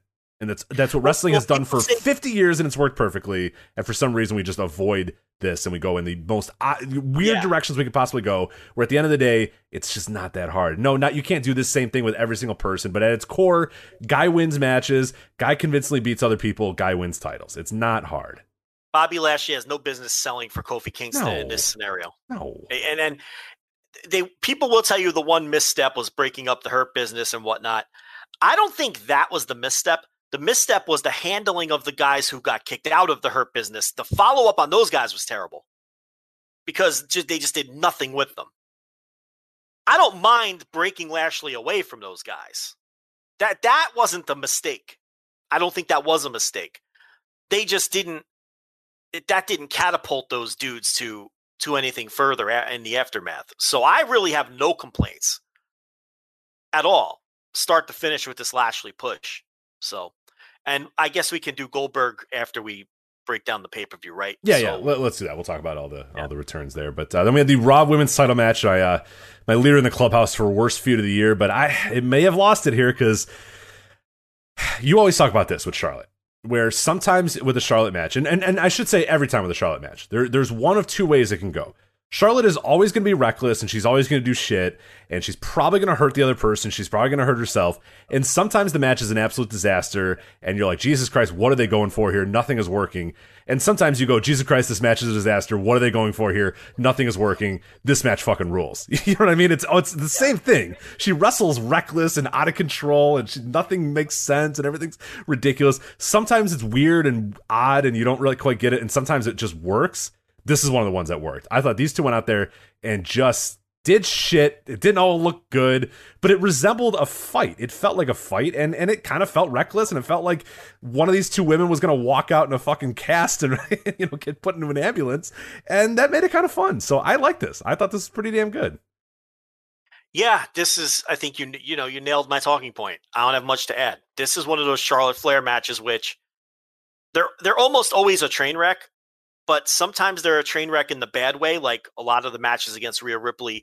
Um, really, everything they've done in between yes. WrestleMania and Tampa and this match, because the Tampa match was good, the first WrestleMania in the Performance Center, and this match has been sloppy, you know. And it's like, but this was sloppy in all the right ways because you felt like somebody might die, and they were working stiff with each other and they were dropping each other on their heads, and it worked. And I thought, you know, this was a contender for match of the night. And, um, you know, you said everything I wanted to say. I really liked it, but I'm with you. The feud fucking stinks. We talked about the angle the next night where once again Charlotte gets herself disqualified with the belt shot. Um, you know, and then they do the cash in after Rhea beats her up or whatever. But um, yeah, the feud can go kick rocks. The feud stinks. It's not doing anything for Ripley. Um, you know, I'm losing faith in Ripley by the week. How can you not? It's the same old story with this company. But uh, but this match, yeah, I thought this match kicked ass. Yeah, not much else really to add about this. Uh, I thought uh, there was an interesting point here where uh, I don't know they, they, either scrambled or they had no idea what to do or, or, or, something happened. But there was loud "We want Becky" chants, and I was watching. I actually had to watch this part well, good. Yeah, and and so I, I was curious because I actually I jumped I was jumping between the two. I, I my my network thing was being a little weird, uh, so I jumped to Peacock for this match. But on WWE Network, did it go to black when Charlotte Flair flicked the crowd off, or no? Not that I noticed. No. Interesting. That's strange. I could be wrong though. Yeah, so I, I don't know. Our yeah, international I, listeners might. Right, I'm curious. So what essentially what happened is you got a "We Want Becky" chant, yeah. and then Charlotte flicked the crowd off, but like they went to black, but then they returned from black. Well, you still saw her like flicking the crowd off.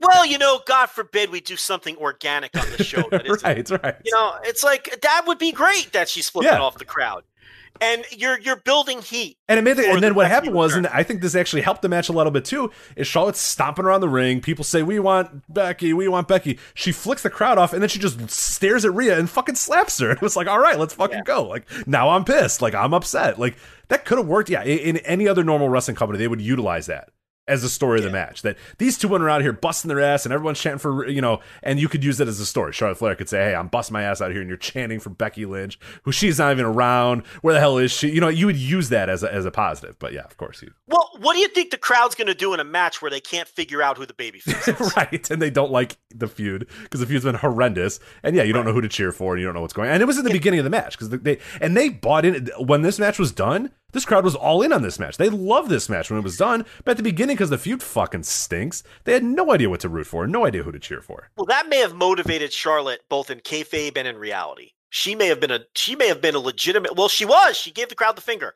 so she was legitimately insulted that they were shitting on her match and her feud and chanting for someone who wasn't there. And that may have motivated her to put in the performance that she did. And maybe that helped them go into this extra gear that we're talking about where they worked stiff as fuck. And the match looked dangerous and it looked real and you could buy in, you know? So again, I think this is a good thing. I mean, if if from a company perspective, great. Becky's still over. Yeah. Like tremendously over. But what it would also tell me as someone who's a booker, or uh, it would also tell me, okay, this feud is not over. Because if there was a strong babyface in this feud, that's the name they'd be chanting. The fans had to find their own person to get behind because they don't want to get behind either of these people. And that is a massive hole in the storytelling where neither of these, the fans don't find either of these women likable. And why the fuck would they? Neither one of them are likable. So they chanted for Becky. But yeah, maybe that lit a fire under Charlotte because she beat the living shit Yes. out of Rhea Ripley in this match. yeah. And Ripley gave it back. But the thing is, Charlotte can beat, she's got that, you know, that carte blanche. She can beat up anyone she wants because she's fucking Charlotte. Yeah, Rhea's got to be a little more careful about it, Yeah. and, and and yeah, she can't go out there and give some stiff shots to Charlotte. But Charlotte was definitely giving some stiff shots to Rhea uh, uh, throughout this. But uh, yeah, I mean, obviously, it's hard. Like six years ago, would I get upset that Charlotte beat Rhea to win the title? Yeah, probably. But now, who fucking cares? Because she just No, lost. the no, title. no. Rhea- Ripley, like I said, forget it. Yeah. I mean, any, you know, they're not. Yeah, I don't care about quickie title changes. I don't quick about. I don't care who wins what matches. Like we're we're past that. We're, we're past analyzing that stuff. You know when we were past that? When Charlotte beat her at WrestleMania in Tampa. Yeah. The first Tampa, the Performance Center. That when we had that whole follow up rant and everything. That's it. They, that's it. They, they showed right there they weren't interested. And how can you be mad about any of this? This is just their typical. This is the way they do things. Yep. It's you know. It's so you can't get you can't get mad about it. But in a vacuum, I really enjoyed the match. Uh, then we'll go to the men's Money in the Bank here. This is Big E winning the uh, briefcase. He defeated Drew McIntyre, John Morrison, Kevin Owens, King Nakamura, Ricochet, Riddle, uh, and Seth Rollins. I thought this was pretty damn good. I mean, this is a, right up there with like other Money in the Bank matches that I've seen in, in, in history. I mean, I probably like some of the ones from like the mid 2000s a little bit more, your WrestleMania ones, your kind of Shelton Benjamin showcase Money in the Banks a little bit more. But I thought this one hit all the notes perfectly. I think it, it, it did exactly what it needed to do. There was enough guys in this match that could do really cool stuff and really cool spots. And Kevin Owens getting, you know, taking huge bumps and going through ladders. John Morrison doing crazy flips. Uh, Ricochet doing crazy flips, Drew McIntyre being the power guy. You know, I, I think everybody kind of played their role perfectly, and I, I think as far as this gimmick goes, like there's a certain ceiling on what these types of gimmick matches and these types of ladder matches are going to be for me. But I think as far as what these matches are in in, in 2021, this is probably uh, the best representation of one of them. I mean, I thought this was solid as hell, and I think Big E winning was was a great moment, a cool moment, and uh, yeah, it, it kind of unified everybody. Everybody was like, "Hell yeah, that's awesome, Big E, that's perfect, that's great for him." So uh, hopefully, it's the beginning of a, of a huge push for him, but we'll we'll see. Yeah, I'm totally burnt out on these kinds of matches, but this one ruled. I thought it was really good. Um, and and a lot of these ladder matches lately, I come on here and give the same review to every one of them. Yeah. I don't, I'm burnt out on it. I don't know. I guess it was good, but this one I legitimately liked. Um, you know, I thought Ricochet was phenomenal. Um, everyone, everyone was good. I mean, you know, and, and the right guy won. Like you said, the right guy won. Um, do I have faith that they'll go all the way with Big E? Of course not. Um, I have no reason to have faith that How they're could you? gonna. Yeah, how could you? Yeah. But the other thing is, I, I don't have faith in Big E himself, and I want to expand on this a little. I don't like the things that come out of his mouth. Like I, I, I think he just, I don't think he gets it. I think he's convinced that he can get over being funny guy, and I don't think you can. Not at that level. Um, I, I don't like a media interview I read this week where he fought and resisted splitting up the New Day multiple times over the last few years. And I'm thinking to myself, why? They wanted, like, I'm almost less sympathetic to them not going all the way with him when they've been trying over the last two or three years and they have been fighting tooth and nail not to break up the act. You know what I mean? It's like that makes me less sympathetic to him because he just loves being in this New Day act. I know he's not in it at the moment, and they, he finally did split. They finally did do the split, but every time you hear this guy talk, it's like he just he had to get away from New Day for any of this to happen. You're never getting that push throwing pancakes around. You're just not. And this is a guy who I think is convinced that he that, that he could. And they had f- they had to fight him to convince him to to break up from that from that act and um that concerns me how does he not even just professional pride how do you not think that you can be a breakout star we all agree he can be but um like like you would think you'd be dying to eventually okay that act got me over to a certain level now i want to go on my own and become a big star but he didn't want to do that Right, I, that's f- I feel like every wrestler should really want that, even if they can't. You know, you know what I mean. Like at a certain point, they can't, it's obviously not good, you know, to say it right away and to say, "Oh yeah, no, I want to be a singles guy, I want to be that." But there's no like, the New Day's been around for what a decade. I mean, we're getting pretty close to a decade Like at this years, point. like yeah. years. This, Re- this- you know what I mean? Like, no. Do you want to say, hey, I can't wait to kind of see what I can do on my own, like in year one of the team? No, but like eight years later, you should probably be more happy to be away from those guys and see. This is just all I'm saying is this is the second media interview I've heard from him where I really just like rolled my eyes. The first one is where he said, "I don't agree that I have to become serious to become a star." I totally disagree. yeah, I remember that He- one. Yeah, He I- even made he even specifically said, "I think I can continue rolling down the ramp and be and be just." as-" And it's like, no, you cannot. No, you cannot. That that is the total antithesis of what people. right. You, you can try that, but I'm going to tell you, it's probably not going to work as well as if you didn't roll down the ramp and throw pancakes. So that interview annoyed me. And now this one I saw where it was revealed that he fought tooth and nail not to be split up from from New Day. And it's like, what is wrong with this guy? Like he seems he's like a very intelligent man who gets it in every other way except for this thing where he just thinks throwing pancakes is the key to success. And maybe the, the alternate view on this is maybe he is smart enough to know that they're never going to go all the way with him and being in that act will keep him Right. around Man, he's he's fine with his lot in life and just Yes. says, "Keep me here. Let me keep doing this thing." Yeah, that's possible. Yeah, it's possible. because because New Day cause that's the other side of it. Maybe he's like, well, fuck it. They're, I know they're never pushing me like a real, true, legitimate superstar push. So this New Day thing, we can keep this over forever. So maybe that's kind of his train of thought because he is just as distrustful of them as we are. So maybe that is his angle. I would like to think and give him the benefit of the doubt and say that it is. Uh, and then we'll go to our main event here. Uh, Roman Reigns defeating Edge 33 minutes and 10 seconds. Uh, he retains his Universal title. Uh, this is the match that I alluded to a little bit earlier, where I have seen some people say, What a masterpiece, match of the year contender. What a great performance. Joe, I thought this was boring as fuck. I hated this match. Hated it. Yeah, I can't say I hated I it. was falling asleep. If I'm falling asleep during a match, I don't know.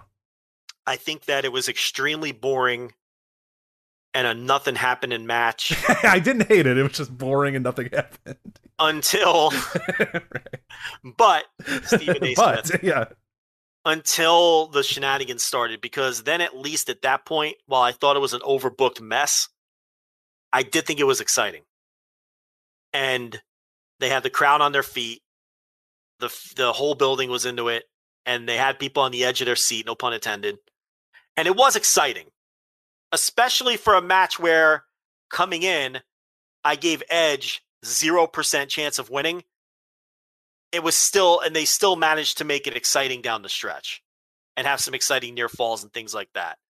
So, no, look, did I like the match? No, I didn't. Do I think it was a good match? No, I don't. I think it was a match that was about to be a total bomb.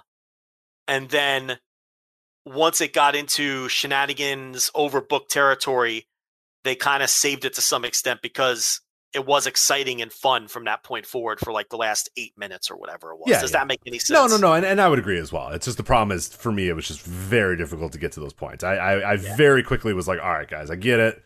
Let's go home, and we're doing side headlocks and just generic, just lengthening a match just to lengthen a match, and the crowd themselves are getting, and they had this crowd on the palm of their. I mean, they, they, you could have. They- uh, listen, Edge came and out that- and they, they went nuts for him. Reigns came out, they booed him like crazy, and the crowd was way into it. They got him out of it. They got him out of it, and then they got him back into it. So it's like one of those classic, you know, this is what a worker would tell you is, hey, you know, you got to slow him down and get him back up again. And I can't argue with that because when it was over, the crowd was fucking molten for the final few minutes.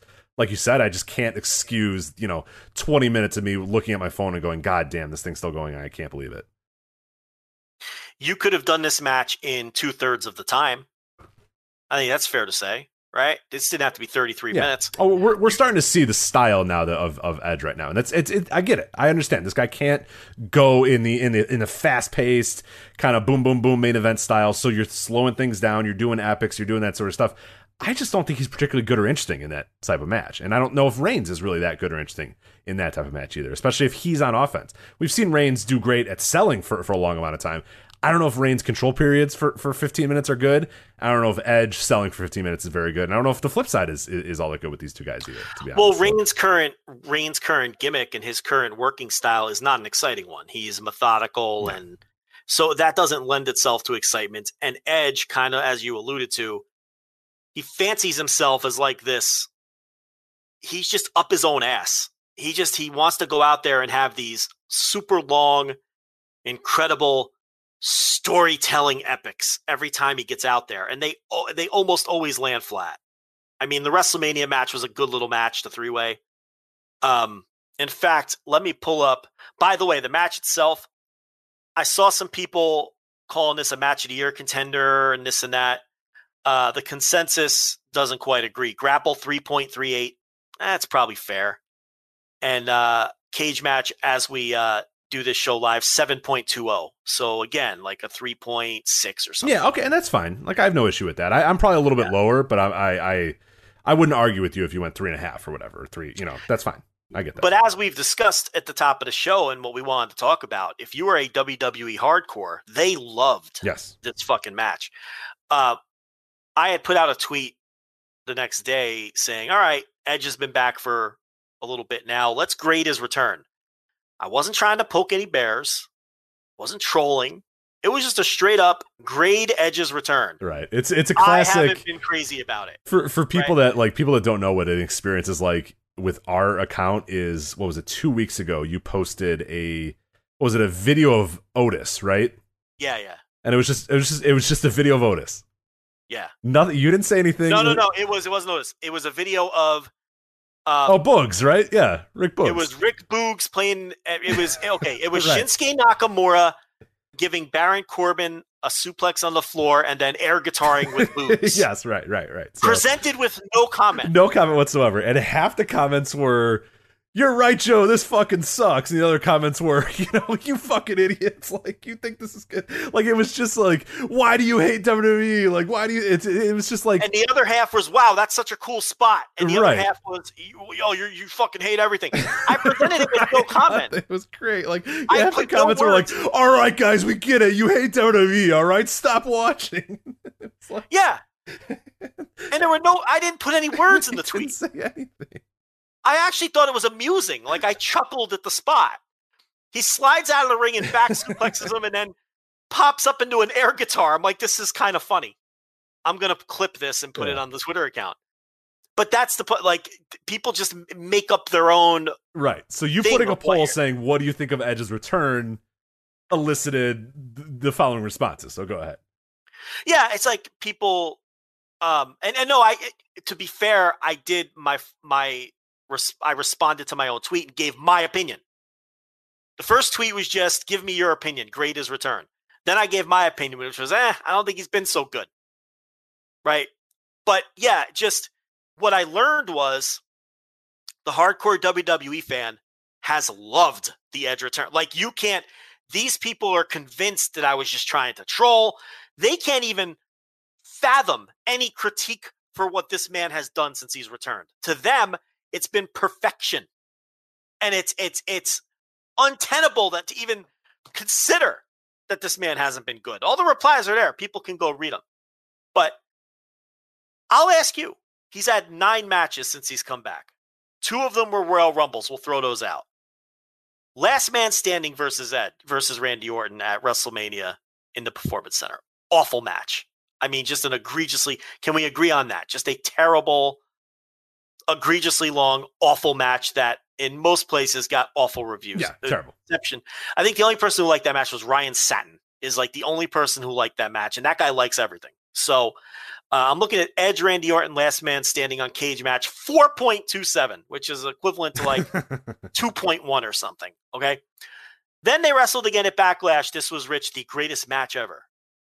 Um, if people like this is 44 minutes, heavily produced. If people liked it, I get it.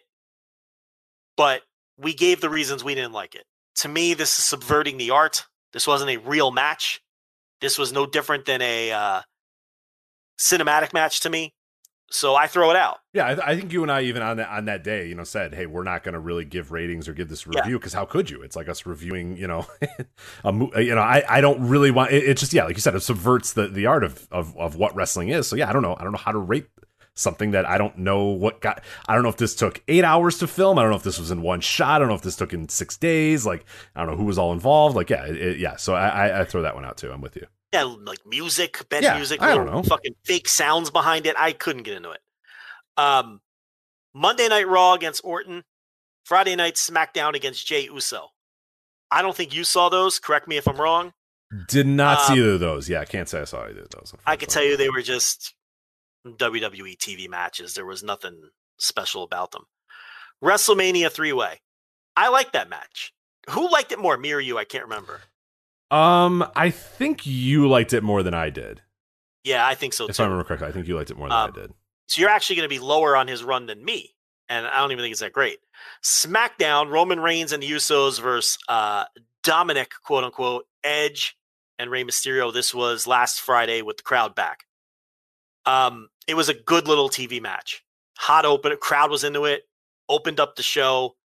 Um, you know, not notebook material or anything, but a really good TV match. And then the match that we just talked about.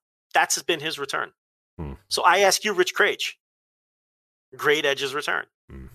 C minus, I would say. Yeah, and see, people would think that you were like trying to rile them up by no, saying, no, I just yeah, I just don't like And- the Rumble stuff has been great. The pop, I, I, I'll say this: when Edge comes out, it's a big deal. When Edge wins a Royal Rumble, it's a big deal. Pretty much everything else in between there, I, I, I have no real interest in.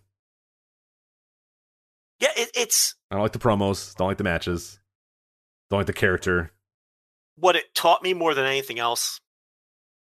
Is once again, everyone should delete Twitter and throw their phones into the sea because you're just talking past each other. Like you think you're having the same conversation, but you're you're talking about the same subject and having two completely different conversations a lot of the time. Because I don't even think a lot of these hardcore WWE fans are wrong for enjoying Edge's return. They're viewing it through a completely different lens than you or I are. We're just different kind of fans looking for different things. They see a guy getting great reactions, and um, these people may not necessarily be into match quality in the same ways that we are. They just want their uh, their cool entrances, the big personalities, the key spots, um, the WWE style storytelling, and they're happy.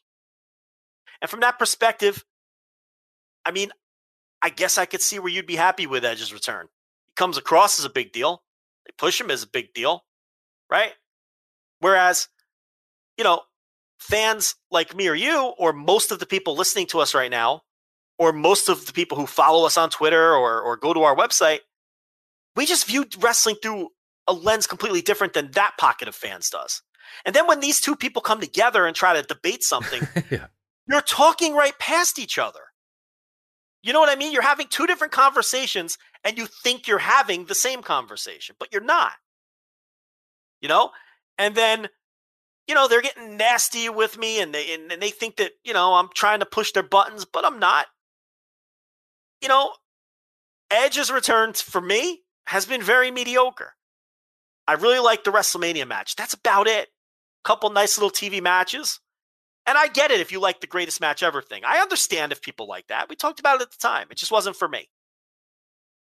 Now, look, he's gotten good pops, but also look at it from this. Okay, he got the big pop at the Royal Rumble when he was a surprise. Of course, he's going to get a huge pop there. He gets the huge pop on SmackDown when the fans return. Of course, that was designed to get everybody a huge pop. I don't know if you watched that show, but the way they brought everybody out one by one, they wanted the crowd to pop big, and you know he got the big pop, and then he gets the big pop on this pay per view, the first pay per view back with fans. So I'm not trying to take away from his pops either, but then again, he was kind of set up for huge pops. It'd kind of be a problem if he didn't get huge pops in all of these scenarios. We know that he hasn't moved ratings. We know that. To the point they had to add someone to his WrestleMania match. The numbers are there. We know he has not been a ratings draw. The company concedes he hasn't been a ratings draw. But he does get reactions in front of the fans. You can't take that away from him. But there's a lot of people who are who historically have been over with fans, but not over in the sense of drawing money. And that's why a lot of old timers in wrestling will tell you being over has nothing to do with crowd pops. Being over means do you draw money? That's the old school definition Yep. of being Mhm. over. There's now, you know, now we use that term to describe anyone that gets a pop. Oh, he's over. And that's okay. Definitions of things shift and change. But the old school definition of being over had nothing to do with crowd pops. It was drawn money. And that was always the counter argument to woo woo woo guy. Oh, he's getting these reactions in the crowd, but ah, he's not really drawing money, which we'll never know because they cut his legs off. But I don't know what Edge. He's over in the buildings, but we know he's not a ratings mover. We know that. That's a fact. And to me, the matches haven't really delivered. But again, there could be someone listening to this who thinks I'm deranged when I say these things because they look at pro wrestling and approach it from a different way.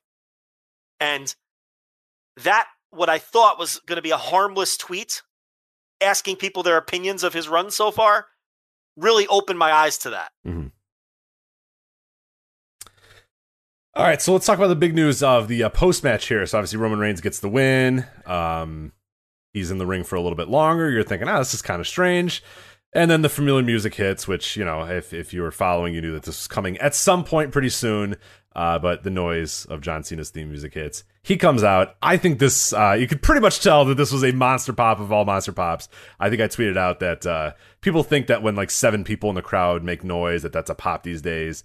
Uh, what happened with Cena here? That's a pop. When people are jumping up and down, when people in the crowd are literally jumping up and down and throwing babies in the air, or whatever, like they were doing for John Cena, that's what a pop is, and that's what happened here. He comes out, you can't see me to Roman Reigns, and uh, we uh, presumably have our match for uh, SummerSlam.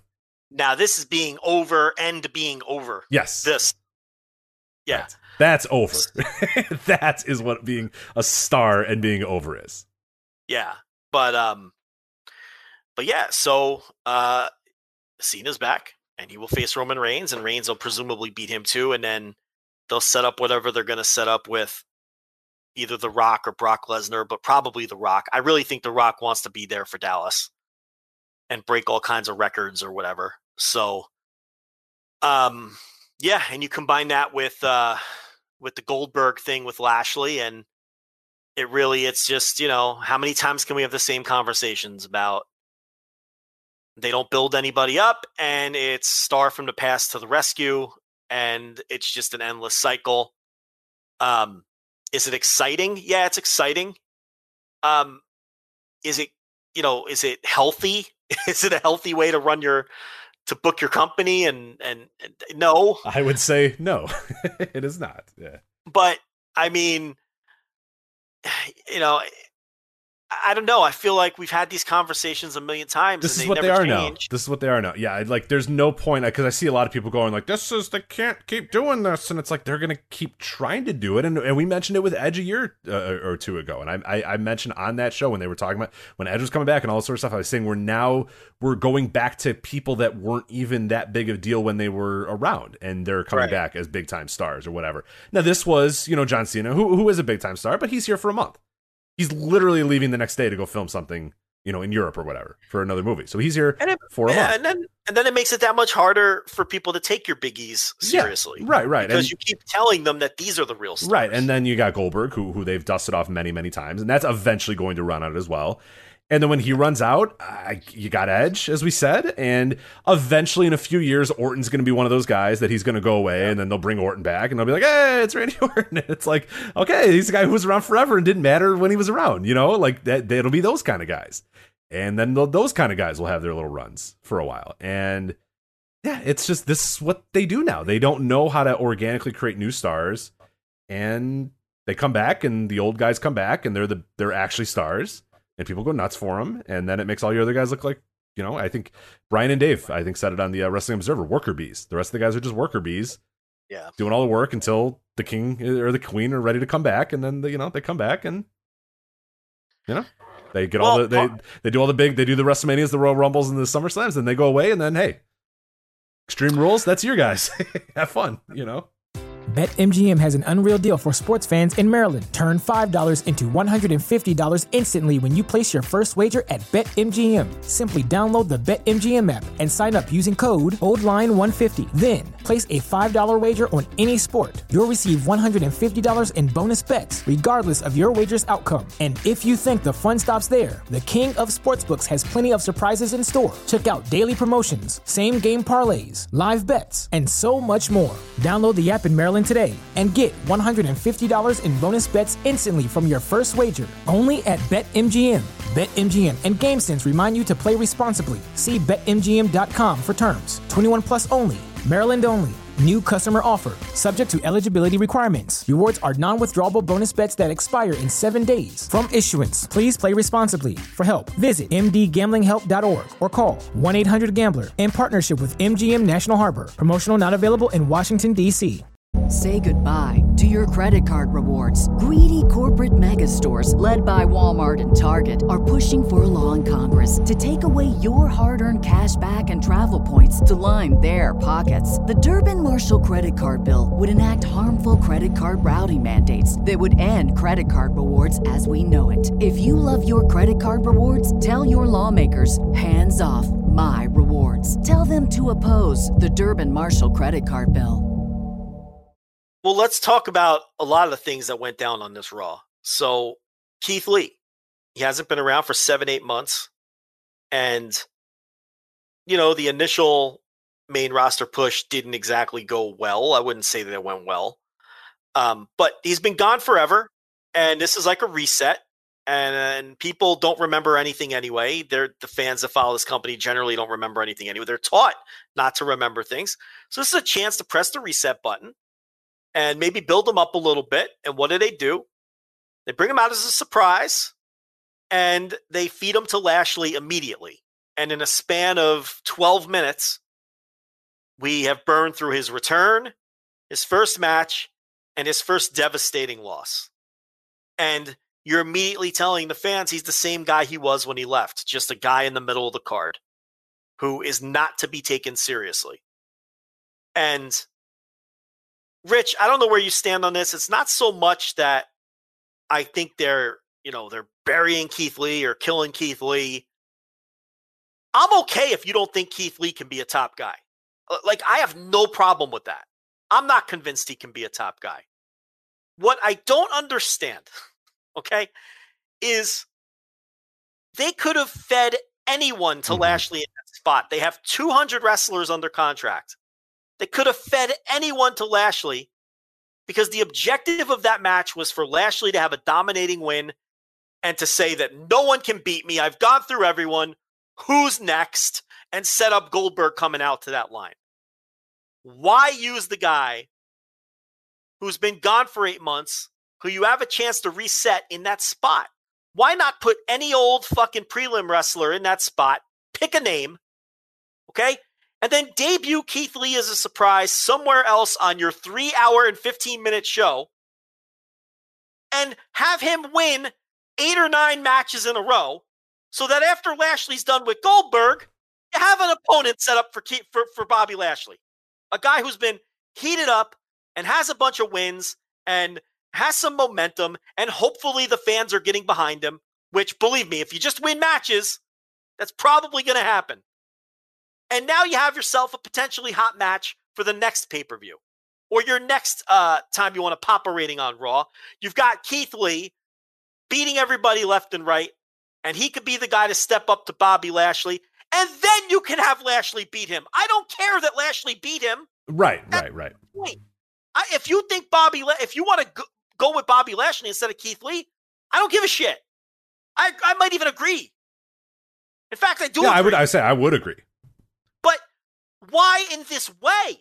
Yeah, it's it's you know, both, and, uh, and it's combined with Kross too. We're talking about Lee right now. We'll get we'll get to Kross in a bit, but I think both of these ones are just absolutely inexcusable. In you cannot you cannot defend it. In, indefensible ways to use guys because you don't have. If you think Keith Lee fucking stinks, then he doesn't have to be on this show. You don't have to use him. You yeah, know what I mean? What happened?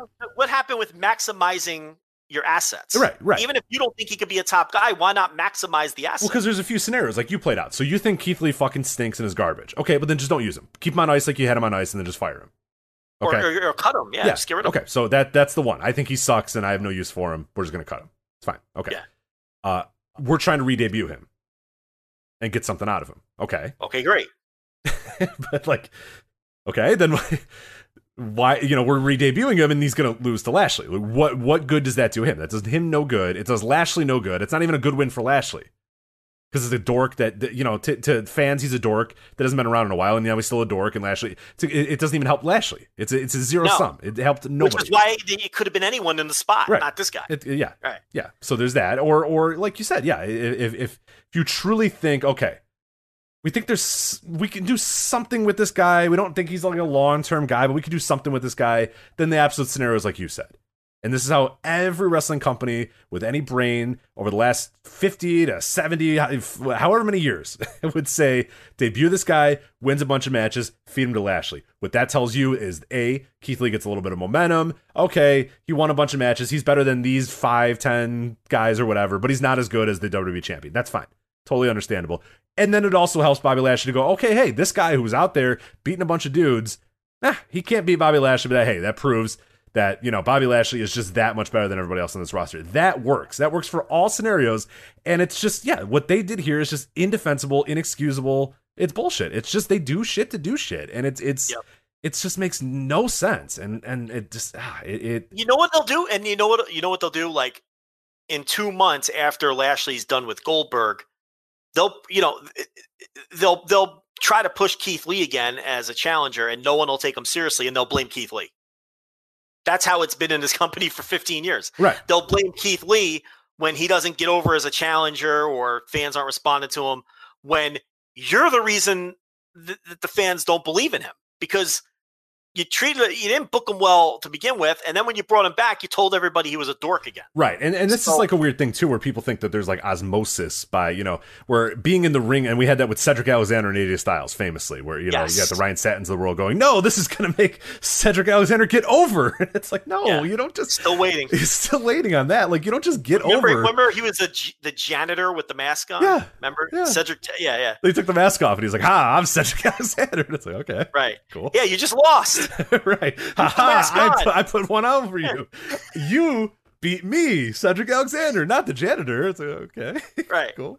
But like well, now maybe you should be a janitor. right, You can't right, win. right, right. Yeah. But like you know that that you know there, people think, and that might be what I don't know internally. I have no idea what internally they think anymore about these sort of things. But internally, do they think, uh, hey, Keith Lee, you know, losing the Lashley, that's going to really get him over eventually when we want to tell. I mean, the the the build him up to you know or break him down to build him up thing like that doesn't work. And it never So counterproductive. Yeah. It never just works. Doesn't work It's ever. So, stupid. just I don't know. Try the Bobby Lashley thing where you win a bunch of matches. You know, I, I just try that maybe for one guy. I don't know, but Whatever happened to just pushing somebody? I don't know. Yeah, I don't know. I don't know. I don't know. It doesn't. Uh, They got it with Lashley. That's the thing. That's the thing. If they didn't do it with anybody, it would be easy to say. But for a year, they did it perfectly with Drew McIntyre, and for a year and a half now, they've done it perfect with Bobby Lashley. They get it. They understand it, but they just, they, I don't know. I don't know. And I really don't want to go down this road because the people listening know for the most part, but this is why it's such a crock of shit when people say that we just automatically shit on everything they do. It's not our fault that almost everything they, They do is garbage. shit. Yeah, right. We just we, the Lashley thing, we're behind it. We been, we praised it before, we're praising it now. We've praised it all the way through. But it's so rare that they ever get anything right. That's not on us as reviewers. That's not on us as critics. That's on them because that's what they're giving us to critique. It sucks. That's on them, not me. Don't blame me because I think it's shit. It's shit because it's shit. Um, but yeah, it's totally indefensible, as is the Kross thing, Yeah. which is even more mind The, the Kross thing. The Kross. Oh my god. And I don't even like Kross. I don't. I hate. I think Kross is a dork. I think the but how many character's times have how many Yeah. times have we come on here and said this is not for us, but it's over? How many times have we come on here and said that? And it's like you take away Scarlett. Okay, I thought it was corny. I thought she was cringe. Obviously, Vince McMahon agreed. And they take Scar, but you take Scarlett away from him, and it's like taking Zelina Vega away from Andrade. It's like you're you're working against yourself here because that shit got over at least with your core audience, at least with the NXT audience, right? Nothing else about this guy is what got him over. It's not his fucking work. It's not his charisma. It's none of those things. It was that fucking stupid entrance. So you put him behind the eight ball immediately when you take that away from him. Then he debuts, and you have him lose to a guy who's basically a jabron at this point. This was in 2008. Party. Someone pointed this out. He lost to Veer on main event six days earlier. okay, this isn't vintage Jeff Well, Hardy. The, talking the part here. that you're the part that you're leaving out, which is arguably to me the most important part, is that Kross is undefeated at NXT. 18 months. Yes. We had Jared J who, who just pointed out 18 months. I'm glad he, he put the 18 months. I was just gonna say undefeated at NXT. 18 months undefeated. Beat everybody. Literally, they had a four way match, and he stacked every other main eventer in NXT up and pinned them all at the same time. Yeah. Type thing. Just destroyed. Johnny. Gargano, Adam Cole, Oh, it was Kyle six O'Reilly, guys. It was six guys, right? Pete Dunne, right? and Pete Dunne. Yeah, yeah five, five match. guys. Five guys. Yeah. yeah. Four other main eventers. he stacked them up. he, and- he beat them all. yeah, the match and the match structure was they all tried, but they couldn't. They couldn't even. They, when he got out of the ring, they could actually have a competitive match. When he got in the ring, he beat everyone's ass. He's that much ahead of all those guys. Yes. Correct. That was the match structure. Right. When he was in there, he just threw guys around. Right. So he's undefeated for 18 months. He's way above all these other dudes. He's an undefeated champion. He goes and he loses to Jeff Hardy. On a schoolboy. Schoolboy. Yeah. After Well, you take line? out Scarlett and take out the fu- all the fun entrance stuff, he's just a bald dude who's not even that big. You know what I mean? Like he's big, but he's not that big. He's not main roster big. Right. And he comes out without Scarlett, loses. I mean, just I mean, just indefensible. There's no way anybody on this earth except for Peter fucking Rosenberg could defend this thing. Just absolutely any any form of storytelling, book, TV show, movie, pro wrestling, anything indefensible. Indefensible. But Yeah. Yeah. It's because what how does this how does this help him? right, tell me how this tell me the path forward I mean- after this. Well, the path. well, here's what people will say. They'll say, "Well, this gives him a story right out of the gate and he'll and he'll and he'll win the feud with Jeff Hardy." And you know what? That might all happen. But that again, it's counterproductive. This doesn't help him. What will help him is having that match with Jeff Hardy and beating Jeff Hardy in like 27 seconds. That helps him. Getting in a feud with a guy who just lost to Veer on main event doesn't help you even if you win the feud. Never mind that they already stripped you of all of the things that got you over to begin with. So, again, this is intentional. This is what you just said. Tear them down to prove I can build them back up. It doesn't make sense. It's flat out stupid. It would be if AEW, every time they brought a new guy in, they fucking um, used him as a jobber for four months just so Tony Khan can prove that he could build the guy back up and turn him into a Right, star. right. And and worse yet, though, Bring him in. Wh- what I think they Oh, would do, and, and this is where I think the Kross thing is even more egregious, is on Dark, you have Wrestler X, whoever Wrestler X is. Yeah. Wrestler X joins the company. He wins 20 straight matches on Dark. Yeah. You know, they, they build him up as, oh my God, this guy's incredible. This guy's awesome. He comes to the main, he comes to AEW Dynamite and they, they change his entrance music, change his look, change his gear, and then just loses immediately to, you know, Tye Dillinger or whatever. It's just like, Yeah. okay. Yeah.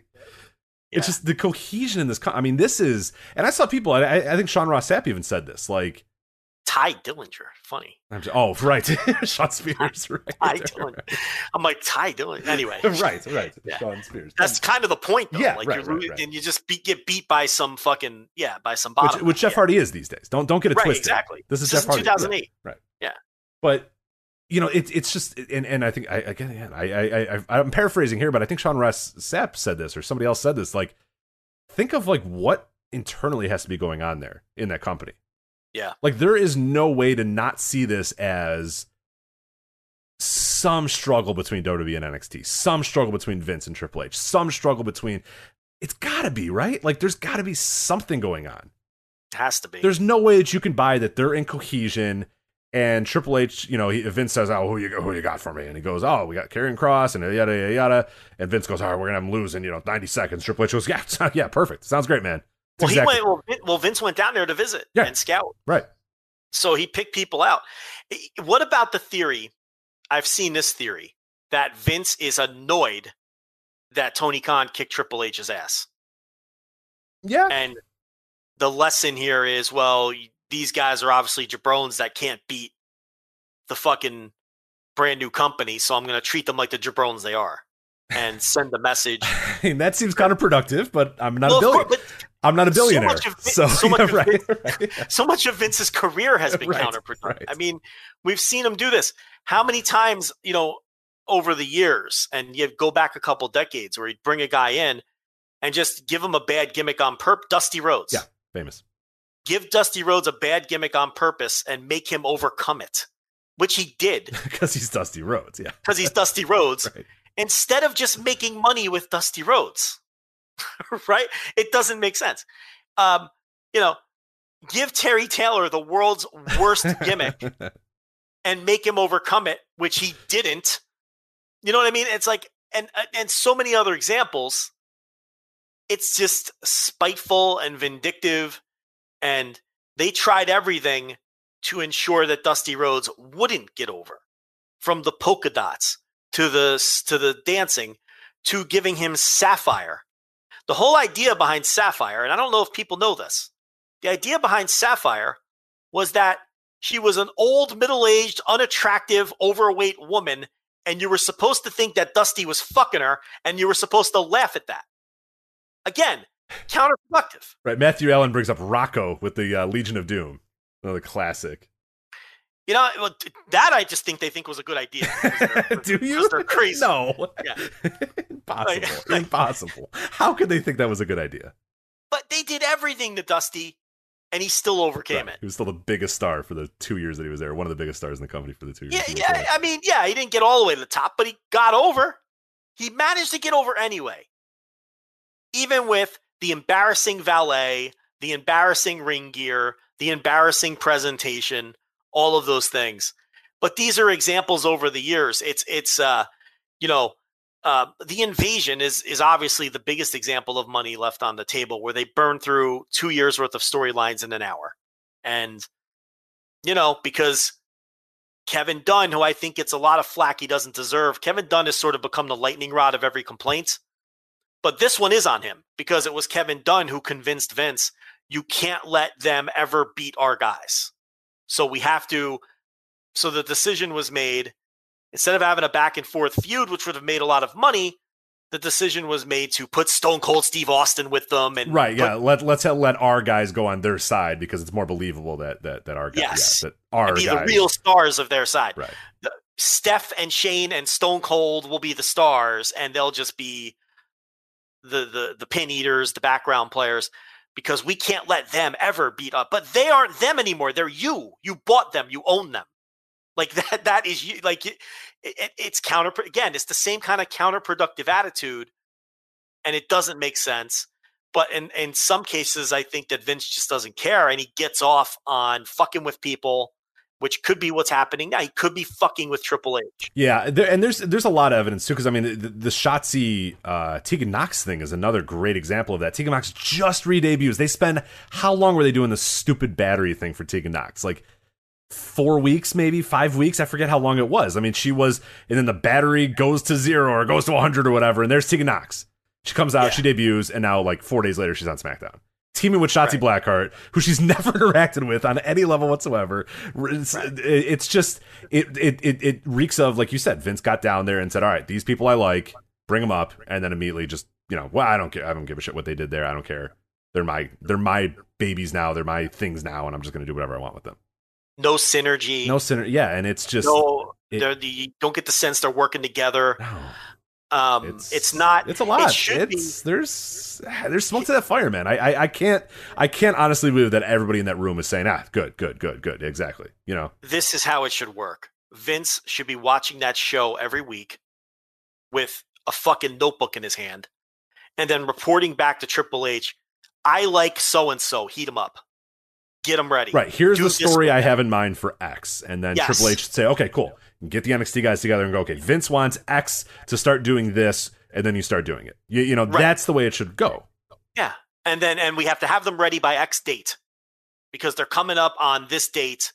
So we have 7 weeks to turn so and so because Vince likes him as a heel, heat him up as a heel, get him over, um, figure out a way to write him out without embarrassing them because they're getting pushed when they get caught. All of those things. That should be the plan every time. Or if Vince doesn't want to do it himself, he should have people doing that for him. People he trusts, whether it's Pritchard or Michael Hayes, whoever. But there's no synergy at all, and and, and you really get the sense with these weird decisions that they he's almost they're working against each other. It, it's so fucking weird. Right before there, the, before there seemed to be like ignorance towards it. Like they didn't like there were times where they worked a little bit together. There were times where there was a little bit of like kind of ignorance from one side, but now it feels like actively like against. Like they're totally pulling in different directions now, and it seems almost too blatant that it's. I don't know. It is. And on the other side of the coin, he should be watching the show every week and saying, you know what? When it, with this person, I can't ever see calling him up. Maybe we should start writing them out and part ways. And then you wouldn't have people in NXT for nine years working 42 takeovers. It should, you know, it should work both ways. The purpose of NXT should be the AAA that it was designed to be, but it's not. It ceased being that a long time ago, and now it's just you know, and it fucks with NXT too when you just decide on a whim, okay, we're calling up Shotzi and Nox and putting them together. Well, it goes against what the people who watch NXT saw all along, because like you said, they were never paired together. Shotzi's partner was Ember Moon.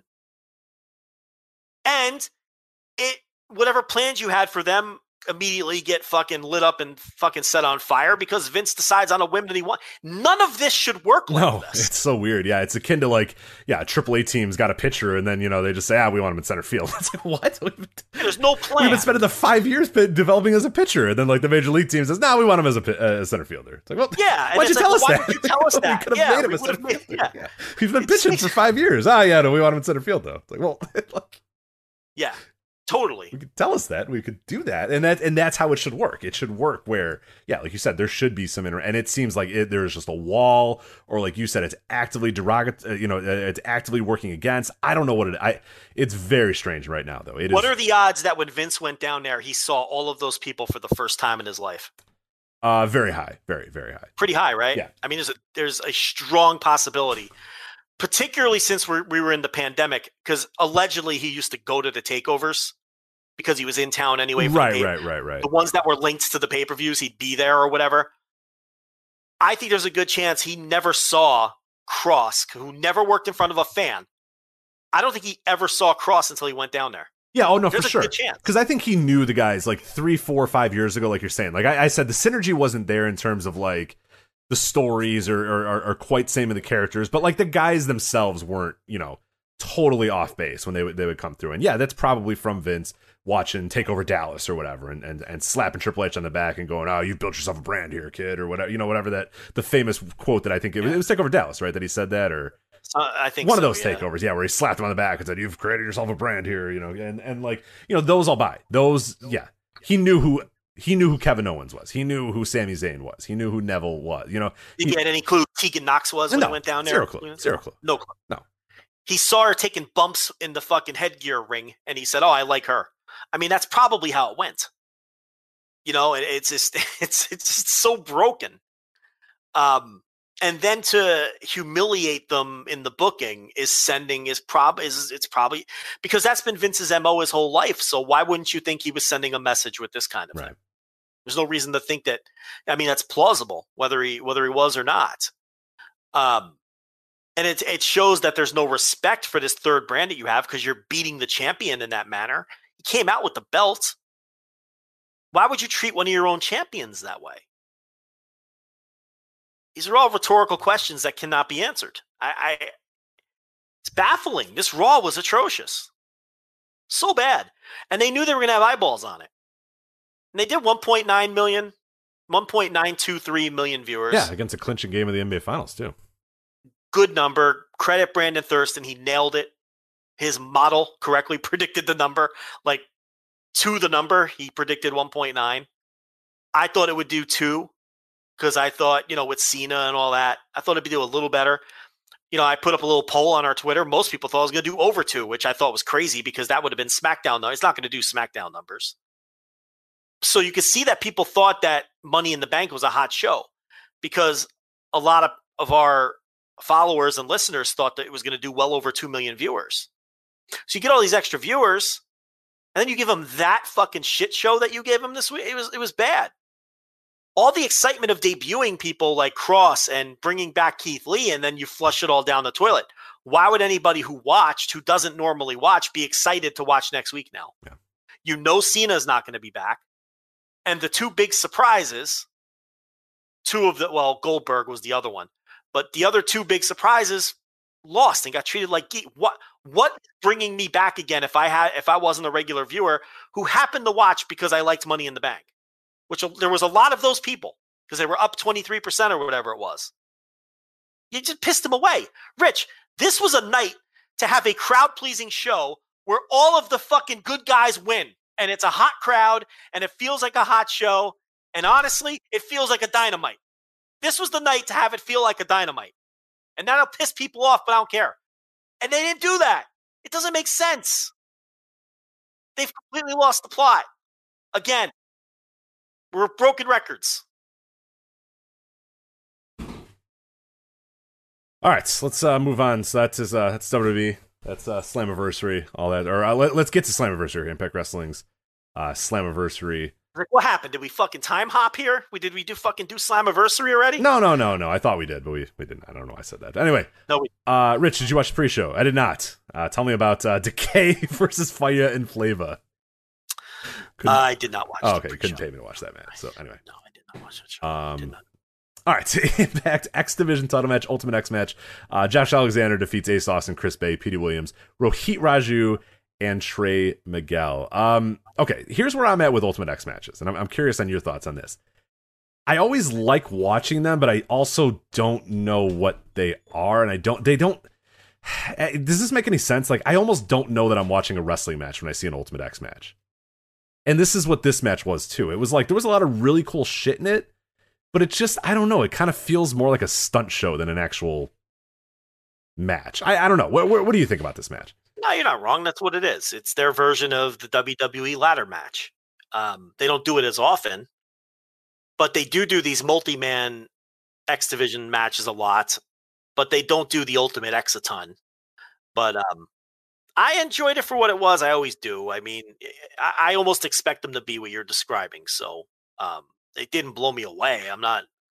It's not a match I'm going to rave about, but um, you know, you're not wrong. Yeah, they're just, and this has been throughout the entire history. It's not just these guys or this time period or whatever. Throughout the entire history of Impact and TNA, I've always liked watching Ultimate X matches, but they don't. I don't know. They're just weird with me. They're they they just don't feel. I just don't have that same feel that I have for like a good wrestling match with these matches. Yeah, like, well, listen, you hate the Ultimate X. Hate, okay. Yeah, there you go. There it is. If you hate the Ultimate X, you hate the Ultimate X. You know, Josh Alexander uh, retains though, which I think is the right call. Uh, and he, yeah. he's a guy that they definitely in the next six months. I'm circling his name as a guy that I'm definitely moving up, you know, moving up the rankings and, and, and trying to do something with if I can, because uh, I think there's there's definitely some money uh, in Josh Alexander. But well, he's getting uh, like reportedly he is getting a push. Yeah. So he might be the guy to beat Omega. Yeah, I don't hate it. I don't hate it. Um, once once Omega loses the AEW title, you can have him lose in Impact. So if he's the guy, I think he at this point they might be heating him up, and the timing will work right, and that might be the play. Um, for the uh, second time in in two weeks, we had the big reveal. Joe, it's Chelsea Green and Impact. I know you're so pumped up, so I'll let you have the floor here. Yeah, I really don't know why. why should we care about? Why Chelsea do any? Green? Why did all of these promotions think I'm supposed to give a shit about Chelsea? Matt, Matt Striker's like, whoa, it's the hot mess Chelsea Green. I'm like, all right, cool. Yeah. Like, yeah. Last week with ROH too, like, yeah. Why is she treated like she's some big deal? I, she's not. Who yeah. cares about Chelsea Green? I don't know.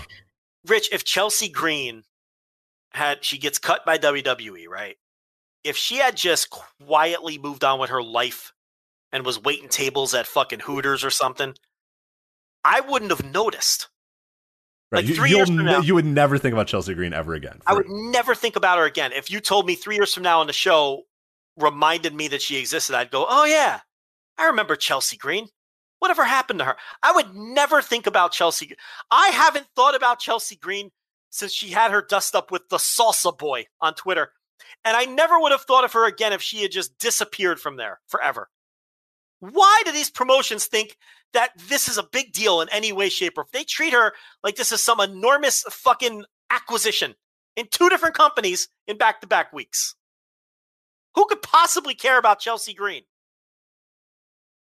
I also love too the uh, the uh, Scott D'Amore says Slammiversary is going to be a hot mess. Then Matt Cardona goes ah ah, ah. and yet still like they they start this match, and D'Lo Brown and Matt Chuck are like I don't know who it could be. I mean, the speculation is running rampant of who this could be. Yeah, like, yeah. They're like, well, Matt Cardona. The current feud is Matt Cardona with his ex girlfriend. Oh man, I, I have no idea who this partner could possibly be. And then oh my god, it's his current girlfriend.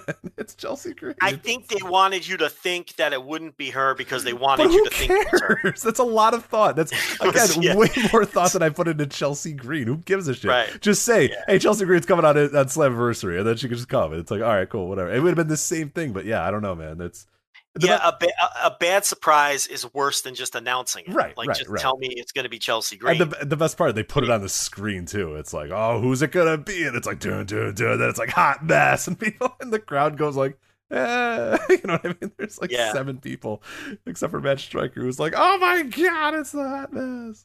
I'll say this: at least she has history in this company. Yeah, why right, would a right, Ring of. Honor? Why would a Ring of Honor fan give a No, fuck about care. Chelsea Yeah, Green? could not possibly care. Yeah, none. No fucks given. What's next? W. Morrissey and Eddie Edwards. Uh, Morrissey's been good. He's been solid as hell. I, I I wanted to talk shit, but he went out there. He cuts a, he cuts good promos. Uh, he looks large. I don't know. Um, like allegedly, I, I I should say that I think this man might be uh might have called that number for uh, Frank Thomas's workout pills, but uh, he's uh Yeah, he's a large man right now. And uh, hey, you know what? I'm an effort guy, and he's putting some effort in there, so good for him. But uh, Yeah, yeah. but he's cutting good promos. He's he's got a good tan. He's got a good body, and he's out there having okay matches. So I, you know, I can't complain. He's been solid. If this were an if this were an 80s observer, it would say that he's jacked to the gills. it, would, right, right. it would say that he's on the gas. It would say that you know. Um, Yeah, w No, I Morrissey mean- parentheses whatever his real name is. Yeah, Colin Cassady or W. Morrissey parentheses William Morrissey right. 31 jacked to the gills these days. Um, that's that would be the observer in 1987. Um, why isn't he just William Morrissey? I don't know. I don't know. what is it? The W. Dot Morrissey. W. Dot Morrissey. No, every match he's been in, he's been he's been he's been good. Like what they've asked of him, his promos are good. He looks good. He looks like he's uh, dedicated. He's working to his size. He's not out there having match of the years, but um, man, he looks so much better than he ever looked ever Yeah. in WWE. And can we, uh, you know, he's the top indie draw in the country too. Do you see those two indie shows? One of them drew 1,700 fans, Excuse me. and the other drew 700 fans, both with W. Morrissey on top. How Wow. about that? Enzo too. Give Enzo credit. What, what are the companies? New, of course. Okay. Oh yeah, they always draw. Yeah, nobody gives And them I any. don't know credit. Nobody ever talks about them. Nobody's ever been to a show, No. but somehow they draw two thousand fans to every show they do. Yeah, they announced Jerry Lawler versus Enzo today, and I saw people mocking it, and I'm like, that's going to be the biggest. Oh yeah, yeah. crowd They'll, they'll, they'll- yeah, that's be the biggest crowd of, of, of any independent show in 2021 so far this year. You can sure. mock Enzo all you want. Like one of these companies has to have the guts to bring him back because he's he's popular. People are into Enzo. Um, but yeah, yeah, Morrissey. He's he's headlining these indie shows that are, you know. Meanwhile, you got well. I don't want to pick on any indie wrestlers, but you have these other indies, you know, uh, drawing 200 fans all spaced fucking six feet from each other, and, and, and this guy's out there drawing 1,700 fans and 700 fans. Um, yeah. So W. Dot Morrissey, big win over Eddie Edwards. They're pushing him too. I'm seeing this. I, man, I, I wish I could go to this thing. NEW WrestleFest 25 at the Mid Hudson Civic Center, baby. Yeah. Saturday, August 14th. Jerry Lawler versus fill that Enzo. too. They are definitely going to fill that. Sammy Guevara's on that show. Paul White's on that show. Yeah. Tay Conti's on that show. They're going to fill that motherfucker. Is that the one Cody's doing an appearance? Or no? I would. I don't. I don't see that, but I'm not. um Cody's doing an appearance for them too on maybe not that show, but one of the ones coming up. Okay. He's yeah. not wrestling. He's doing an appearance. Right. NEW man, they're crazy. I love them. So, uh, move on here. Finn Juice, David Finlay, and Juice Robinson. They defeat Madman Fulton and Shera. uh, in a minute 15, which is uh, probably about as long as I needed this match to be. So, Well, this was another surprise. Finn Juice weren't announced. So, Yeah. Um, yeah, so that was surprise number two. yeah, Impact's been a lot. Of, I mean, we'll, we'll talk about it. Fun show. I mean, in terms of, of, of surprises, big moments, you know, Chelsea Green was Oh, like the least impactful this was a good show. surprise of the entire show. So, Yeah, I don't care about Chelsea Green, but top to bottom, this was a pretty good show. It was a fun show. It was fun. Yeah. Uh, Chris Sabin versus Moose, an awesome, like only in Impact Wrestling with you know this match. But uh, I thought it was solid. What do you think about Sabin defeating Moose though? Well, I mean, they, you know, Moose got Omega and lost. So this is just a decision. I guess they they're going to push Sabin now. I guess Moose got his push. And it doesn't mean that that, that they're not going to ever push Moose again, but I guess Moose's uh push for now is over and they're going to they're to go with Sabin because beating Moose means something. Right, there. right, right. So maybe they're just decided they want to give Sabin a little fucking pusheroo. I don't know. I mean, I don't have a major problem with it. Yeah, yeah. I don't hate it if that's the if that's the goal. Like I, as long as and and I I have faith that Impact. I mean, Impact has been for all the the faults that Impact might have. They have definitely been A to B to C booking as of late. Like Yeah, they have. Like yeah. in, in in another era of this company, this would be like Moose. Then the next week would go out and beat Kenny. You know what I mean? Like he'd beat Kenny Omega. Yeah, yeah, It'd make no sense whatsoever. But yeah, you you can buy that. Hey, they, Moose, it's just not his time right now.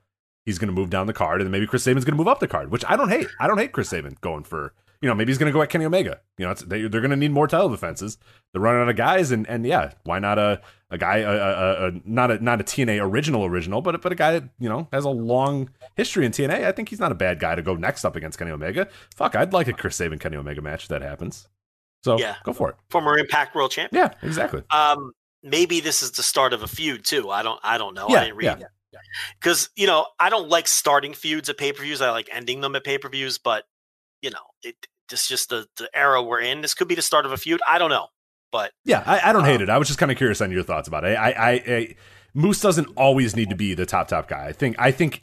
I honestly thought you know a couple uh, maybe a year ago that he should probably be the guy to beat Kenny. Well, given the circumstances that you can't have him beat Kenny yet, uh, and and maybe there's other guys that are hotter. Yeah, I mean, I still think that in the end game, I, I want Moose to be one of my top guys, but this doesn't hurt him. It's Chris Sabin, you know. So Yeah. I, I yeah, I didn't I didn't dislike. I like this. your idea of feeding Sabin to Omega though, because that could be a really good match Yeah. too. Right. He could say, okay, you know, and they, they've tried to build up Sami Callihan as like this, you know, impact, uh, you know, guy that's been here, ride or die type of guy. Well, Chris Sabin's a great guy to represent that too. If you want to keep that story alive, that you know, hey, I've been here since you know 2003 or 2004 or whatever the hell, and, and you know, I'm here. Yeah, I think that's a great match, and fuck, that'd be an awesome match. Chris Sabin versus Kenny. Let's do it. Yeah.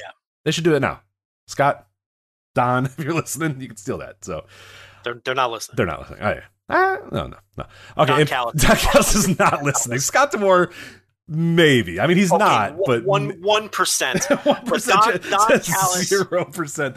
Less than 0%. Cyrus the virus is is logging in, going. All right, let's see what the boys have to say tonight. Like, Not like, a chance. Right. He thinks we're the biggest dorks. Absolutely, Like, he, like yeah. everyone's a He's like, you talk like, for three hours about this bullshit every single week. And we're like, yeah. And he's like, you guys are idiots. Yeah, he You're we're we're just dumb. dumb. marks, and he just thinks everyone's a mark. Like, there's no way he's listening.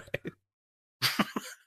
Uh, Impact World Tag Team Title four way match here. The Good Brothers. I can't. They. God damn it. These guys. They do it again. Doc Gallows. Like what the hell? Who's more of a finesser Oh than Doc Gallows? I don't even know how to review this other than just saying that to my fucking suntan biker man's. He's got Yeah. another belt, baby. He's just. Oh my god. He Works just, there. he just wins. He doesn't bump. Yep. he just he never bumps ever. gets great contracts. God damn it.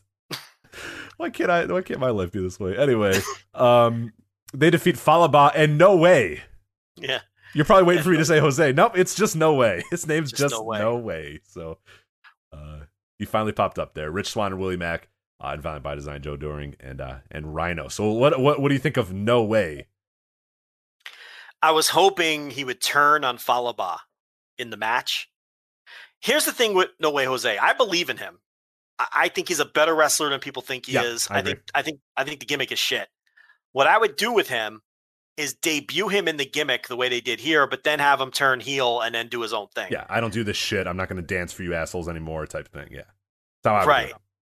But I get the feeling, and I could be totally wrong. I have no intel that this was a one off. So then what's the point? Just have him go out there and do the conga line and and that's that. But if if the guy's staying around, he should turn on Fallah Bahh and go heel and then shed the gimmick and then do whatever you're going to do. Uh, and then uh, in- Impact Knockouts title match. I cannot wait to talk about this match. They had another surprise here where Thunder Rosa appears as the uh, Yeah. the to be announced here to face. The show Uh, was fun. yeah, A lot of surprises. It was this fun. good little fun here. Impact Knockouts title match. Deonna Purrazzo versus Thunder Rosa. I loved this match. Now this is one of those ones that we talk about where star rating wise, I don't really know what to rate it. I don't really know where I go with it, but the story of the match was perfect. Deonna Purrazzo gets in there with Thunder Rosa, who she did not expect was going to come here. This is a complete surprise that Thunder Rosa was going to be in this match. And Thunder Rosa basically leads and and and, and basically runs this inside. For the first eight minutes, it's all her. She's got every advantage. She's getting every near fall. Deonna Purrazzo can't do anything. She can't figure this out. Thunder Rosa was ready for it. Thunder Rosa knew, hey, I'm facing Deonna Purrazzo on this night. Deonna Purrazzo has no idea that she's going to face Thunder Rosa on this night. So she has no idea what to do, no idea what to do, no idea what to do. Then finally it just kind of clicks. And then in two minutes, once she kind of realizes, okay, I got my plan, I got my attack, I know what I'm going to do. I'm going to get that armbar. Uh, and then if, okay, I can't get the armbar, screw it. Then I'm going to, I'm to, you know, hit, I forget what her other move is called. They're all just like queen puns or whatever. But instead of doing the submission, I'm just going to go for the, the, the big knockout here. And she does it. She just decides, okay, it's time for me to take over this match. I know what I need to do, and I know what my battle plan is now. And then a minute later, she just beats Thunder Rosa one, two, three, pins her, and gets her title back. I loved it. Yeah, I saw a lot of people complaining Dorks. that you don't even know to complain, but you automatically call them dorks. I love it. I saw a lot of people complaining that Thunder Rosa didn't get enough in this match What? and wasn't treated with listen and wasn't treated with enough respect. You obviously disagree, as you just broke down the match uh, very nicely there. But my whole thing is, even if that were true, so what? Yeah, I don't care. If Thunder Rosa doesn't, Purrazzo- yeah, she's my champion. She's my your champion. Yeah. Yeah. You're viewing this through the lens of being a Thunder Rosa fan or an AEW fan. This is an Impact Wrestling pay per view, and Deonna Purrazzo is the Impact Wrestling Women's Champion. Okay. You want to, I have no problem with Impact asserting their dominance over an NWA wrestler. Deonna Purrazzo should beat Thunder Rosa in 10 minutes and pretty decisively. I have no problem with that. Um, but yeah, I did see a lot of that going around, and and you describing the match made me think about that because um, I don't know what people expected. Did, did, did they think they were going to bring in an outsider from another company and to dominate their champion? That Well, doesn't make any you know what? The problem is a lot of companies would do that. And a lot of companies, Yeah, including yeah. TNA in prior years, would probably do that. I love that they said, hey, Thunder Rosa, yeah, okay, cool. You're the NWA champion, you're this, you're this, you're this, or whatever. Cool. You're going to come in here and you're going to lose to our champion. I like Yeah. that. I like the balls on them. That, to say, no, no, I mean, we're not going to go 50 50 here. You know? When Deonna Purrazzo wants to put you away, she's going to put you away one, two, three, and you're going to lose because that she's our champion in our company, and you're an outsider, and that's fine. Like I love that. That's good. More companies should take look at this and say, hey, this makes my people look like a bigger deal because you bring in Thunder Rosa, and and and, and yeah, you tell you say all of her accolades. You say, oh my god, this is the NWA, this is this, this is that, that, that. She's on AEW, she's yada yada yada, and then you have your person beat her. That makes so much more sense than having them go 50-50 with Deonna Yeah. Purrazzo getting out by the skin of her teeth and you know winning by a schoolboy and then going, "Oh man, oh god, she just barely got through there. Oh my god." No, she just beat her. She just beat her when she was ready to beat her. That rules. That's a so much better of a story. So I love this. I love the structure of this match. Our best beats their best. Yeah, I like it. Period. Yeah. And in this scenario, this is a rare situation where Impact has the high ground on someone. You know what I mean? Oh yeah, yeah. Impact always has the is always on the lower ground, whether it's New Japan or AEW. They've got the high ground with NWA, so they can throw their weight around and and and you know do something like this where they're champion. This isn't the NWA Women's Champ, but it's uh, the person that most people consider the NWA's top women's wrestler, maybe their top wrestler. Period. So it's a good opportunity to do it. And if you're at Billy, Rosa doesn't happen to be your champ now, so you don't mind that much. You know, if that's my champion, I don't want her doing a job, but she's not my champion right now. Right. So it's fine. Uh, then we had our main event here, uh, Impact World Title, non disqualification or no disqualification here. Kenny Omega defeating Sami Callihan, uh, 27 minutes, 45 seconds. Uh, we say this all the time, and I guess we don't. I mean, this show, anybody that listens to this knows, but I mean, this is just another feather in the cap that, like, Kenny Omega's just an all time great pro wrestler. Because, Yes, he is. again, he could go out here and say, I'm Kenny Omega from AEW. I'm the champion. Yada yada yada. I've been New Japan champion. Sammy, we're gonna go in there. I'm gonna do a, uh, a V trigger and a few one wing angels. We'll go back and forth, and we'll, you know, that'll be it. I'll beat you in ten minutes or whatever. Instead, you know that this guy said, "All right, Sammy, what do you want to do?" And Yep. Sammy said, "Okay, well here, Sammy, what do you do best? What's the best way that we can make this match great?" Yep. And Sammy went, "Okay, well here's what I excel in." And Kenny went, "Cool, we'll do that." Slice me with a Yep. pizza cutter, slice me with a fork. We'll do your style of match because I can work any style. you Yep. can't. I can work any style there is. I can work a New Japan main event. I can work an AEW main event. I can work a, a, a quick tag team match. I can work. I can work any style you want. What do you want to do? And, and and he goes out there. How selfless, how awesome is this that he just goes out here and says, Sammy, let's work your style of match. I'll I'll bleed buckets in front of however many people here were at Skyway Studios on fucking Impact Wrestling Slammiversary, but goes out there and busts his ass to have a really, really, really good match, a really good brawl, bloody, just good weapon shots. I mean, this I, I love this match because they just went out there and they worked the exact type of match that's because Sami Callihan's going to excel in, and Kenny Omega because he's the greatest wrestler in the world. Just goes out there and says, "Hey, I, I'll be great at this style too because I can be great at any style that I need to be great at." Just great, Yeah. just tremendous. I want to have the best match possible, so we're going to do Sammy's match. Yeah. because I know that if I did my best match possible, that Sammy wouldn't excel in that. So Right. instead, because I'm so good, I could just do whatever. Yeah, what do you want to do, Sammy? We'll do that. Yeah. Yep. You know, slice me out with a pizza uh, cutter. Cool. Let's do it. Yeah. Tables, plunder. Yeah. Because Callihan's great at that. Yeah, and Kenny. I mean, Kenny's. It's not like Kenny's first plunder match ever, but you know, he didn't have to do this. He could have just no, said he no. could have nixed that and said, "I'm not doing a no DQ. I'm not. I'm not. You're not cutting me." He doesn't have to do any of that shit. But he goes out there and does it for the to have the best match possible for that opponent. It's all it needs to be. Said. That's a great pro wrestler. Who cares? You know, this isn't his company. There's fucking 200 people there, if that. Um, it was it was nice to have fans at an Impact show again. We didn't even mention that. Um, he doesn't have to do this. Go out there and did it, and it was great. it was a great match. He's just building his wrestler of the year case, brick by brick. And here's another one. So, yeah, great stuff. And then the big post match angle with Jay White. You know, you got to feel bad for Impact. They have a show where there's like they do like five or six surprises. They bring back Finn Juice. They bring back Jay White. They bring in Jay White rather. They bring in No Way. They bring in fucking Mickie James came back. We forgot to mention she came James, back and, and challenged Mickey Purrazzo after the match. Yeah, yeah, big angle. Um, you know, so they bring all these people back, and then WWE brings back Cena and Goldberg, right. and AEW is rumored to be bringing in Punk and Daniel Bryan. they can't fucking win Impact. You know, they just they can't fucking win. They can't have the headlines for like two days. They can't go 48 hours being the hero before they get completely buried by everybody else's big moves. So you feel bad for him from that perspective. But the little thing they did at the end where they cut the feed, can we stop, please, with this nonsense? You know, very gimmicky. There's no need for it. Um, it's not going to add any viewers. It would probably add more viewers if you showed the angle rather than cut it off. So I didn't agree with that. But overall, a very enjoyable show, top to bottom, with fans. That's important. And uh, a lot of great surprises. It was fun. It was a really fun show. Yeah, it was just an easy watch. I mean, it, it, flew by uh, watching it, and, and, and Impact. I'm, I'm going to give them a lot of credit. I mean, they have been making, I think, a lot of good moves as of late. You know, bringing in a Jay White, bringing in a Finjuice. I mean, using, you know, they built that relationship back up. I mean, that that was you couldn't even utter the name, you know, TNA or Impact to, to New Japan a couple years ago, and they built that back up through a lot of hard work, a lot. I mean, just all the credit in the world to them of what they've been able to do. It's, it's it was not easy. I mean, there's a lot of times where Impact could have just given up, packed up, and said, "Hey, this isn't going to work," whatever, or just kind of did their own thing or whatever. But they just little by little, little by little, built it, built it, built it, built it, and they're they're they're at a point now where you know, no, are they going to become you know a, a viable contender? No, they're they're clearly in their little place right now, but.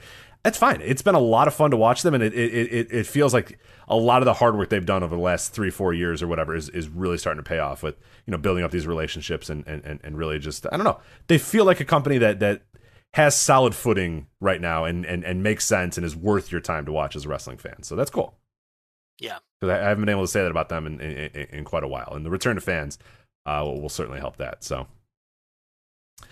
All right, uh, let's move on to uh, final topic of the day here as we got about 10 minutes left to go, which won't take us too long.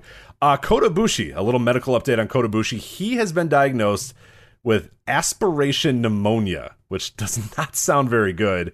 Uh, and it is not very good because he is going to be off the next three New Japan shows, uh, July 22nd through the July 24th. He's going to be off.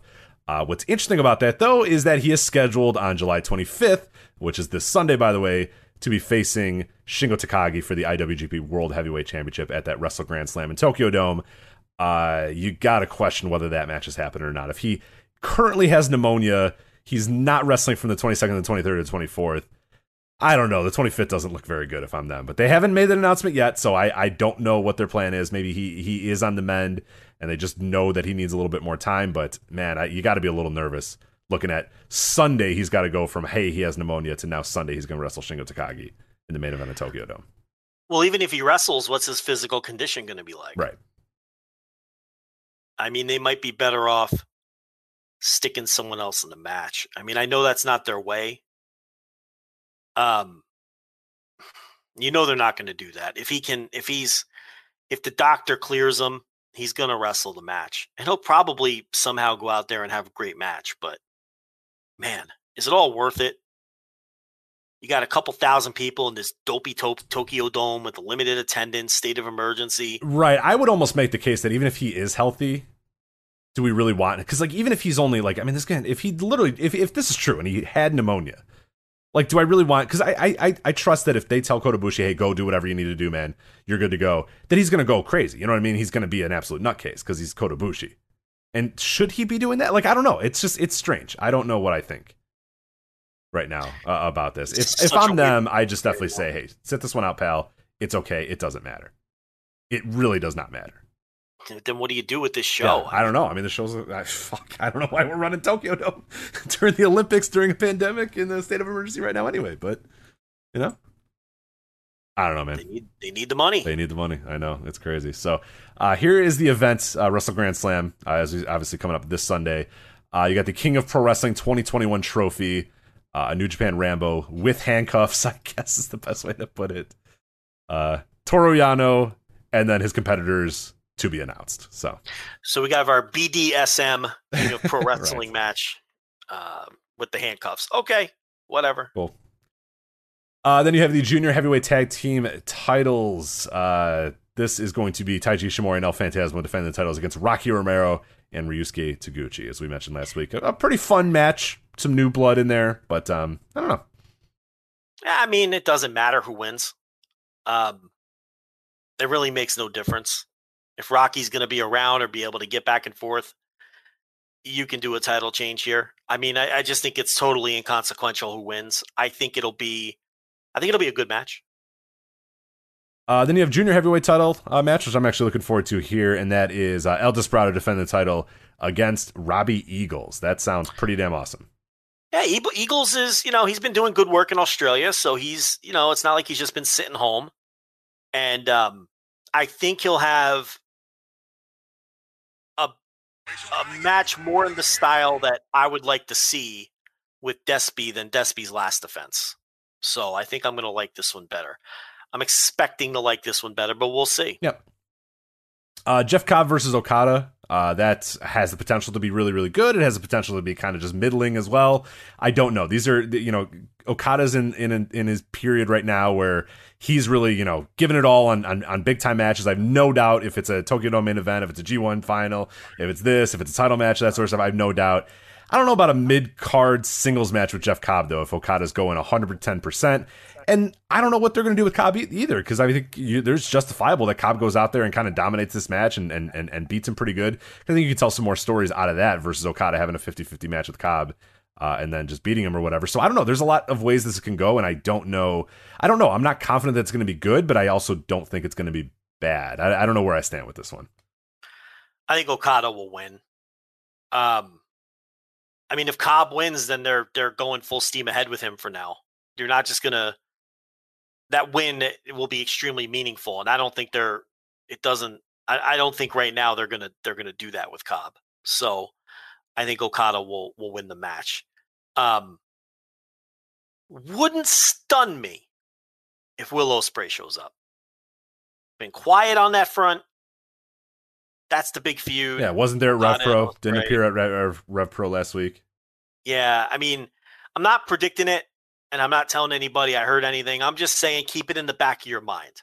This is one of those deals where if it happens, I'm going to victory lap all over the place. And if it doesn't, I'll never bring it up again. But I'm just saying it wouldn't stun me because that you know if, if he showed up because this would be the spot to do it. And um, you know, I think it would surprise a lot of people. Uh, and then you have the uh, tag uh, summer main event here, tag team titles.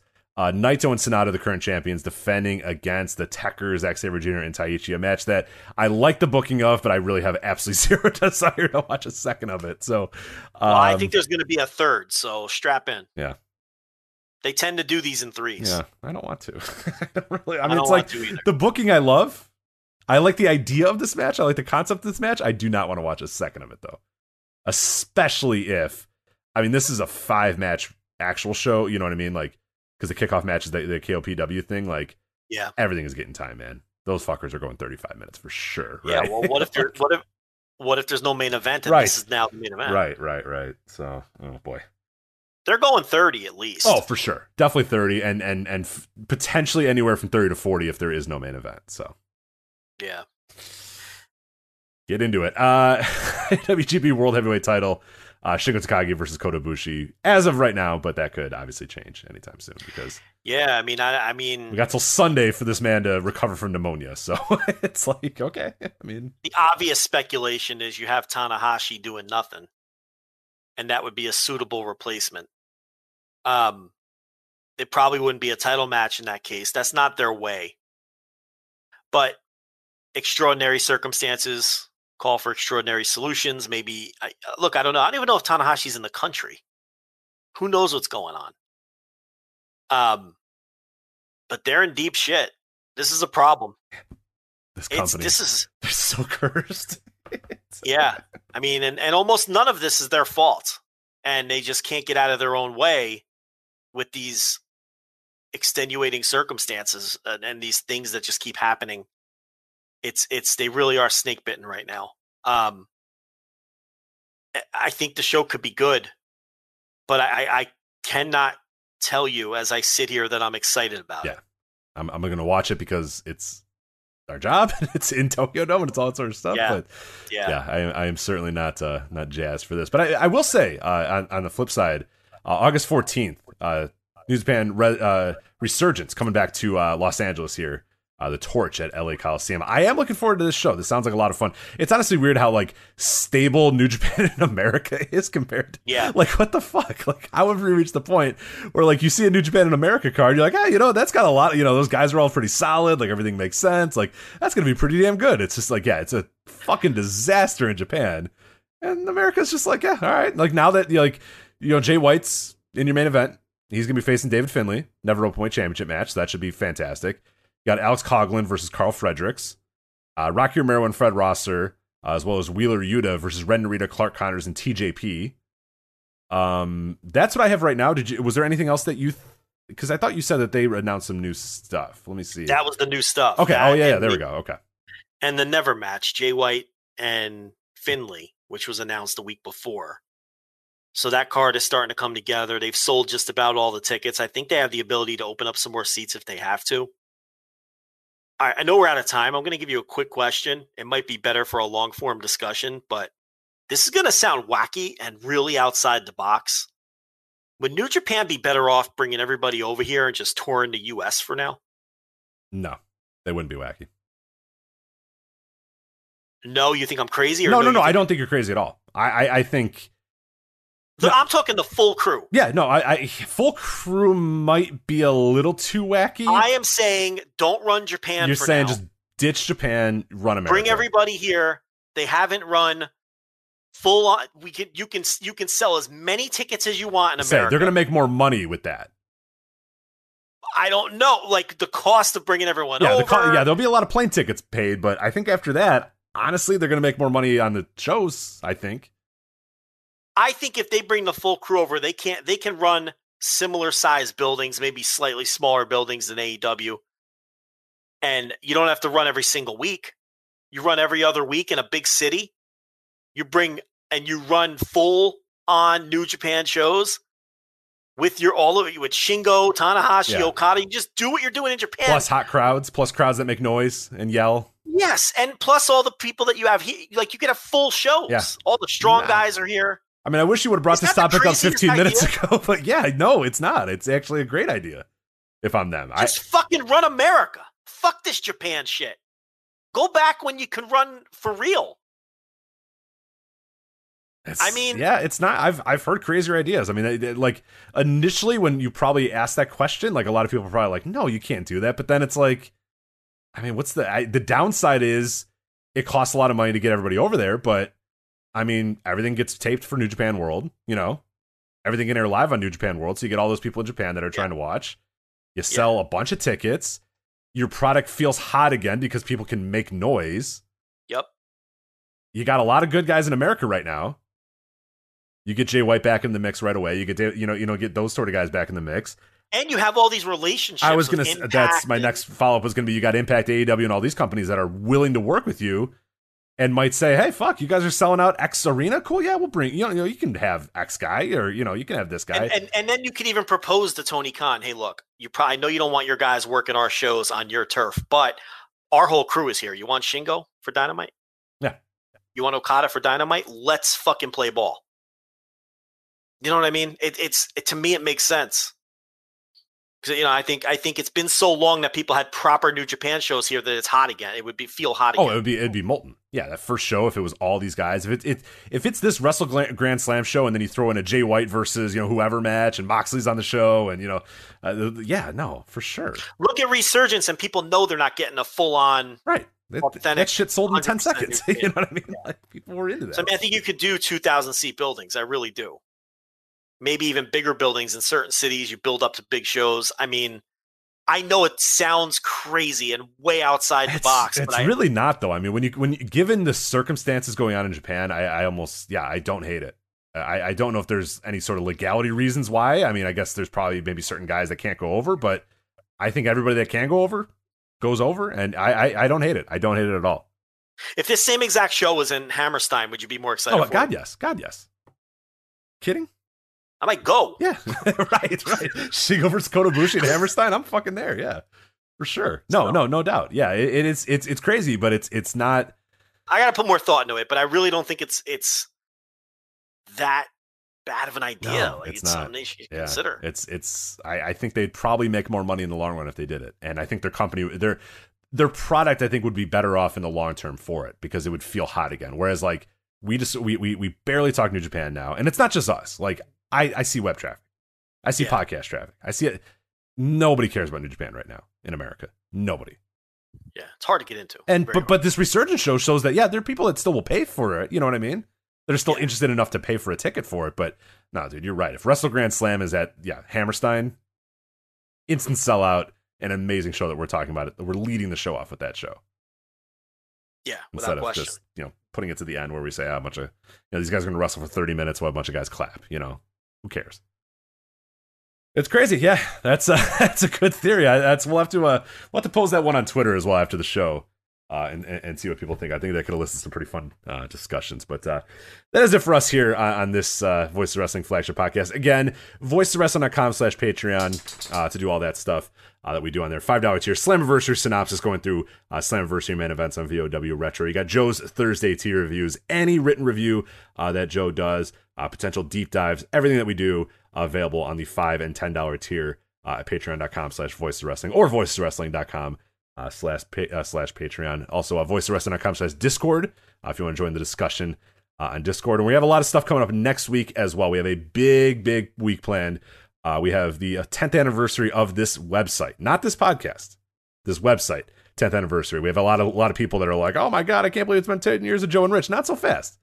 January 2022 is going to be our official 10 year anniversary, but 10 years of the website uh, starting uh, i- i- next week. And we also have Dragon Gate week as well. as a big, big week coming up in Dragon Gate. So we got Case Lowe and Mike Spears doing a ton of stuff. Some big guests on Open the Voice Gate, a ton of really cool columns, all kind of leading up to a big week in Dragon Gate and Masato Yoshino, uh, his retirement uh, from the ring. So a lot of stuff going on at voiceswrestling.com. Uh, next week. So we'll have discussion at voiceswrestling.com slash discord, uh, at Voices Wrestling on Twitter, and then of course at voicesofwrestling.com. And ah, we should not forget voiceswrestling.com slash express.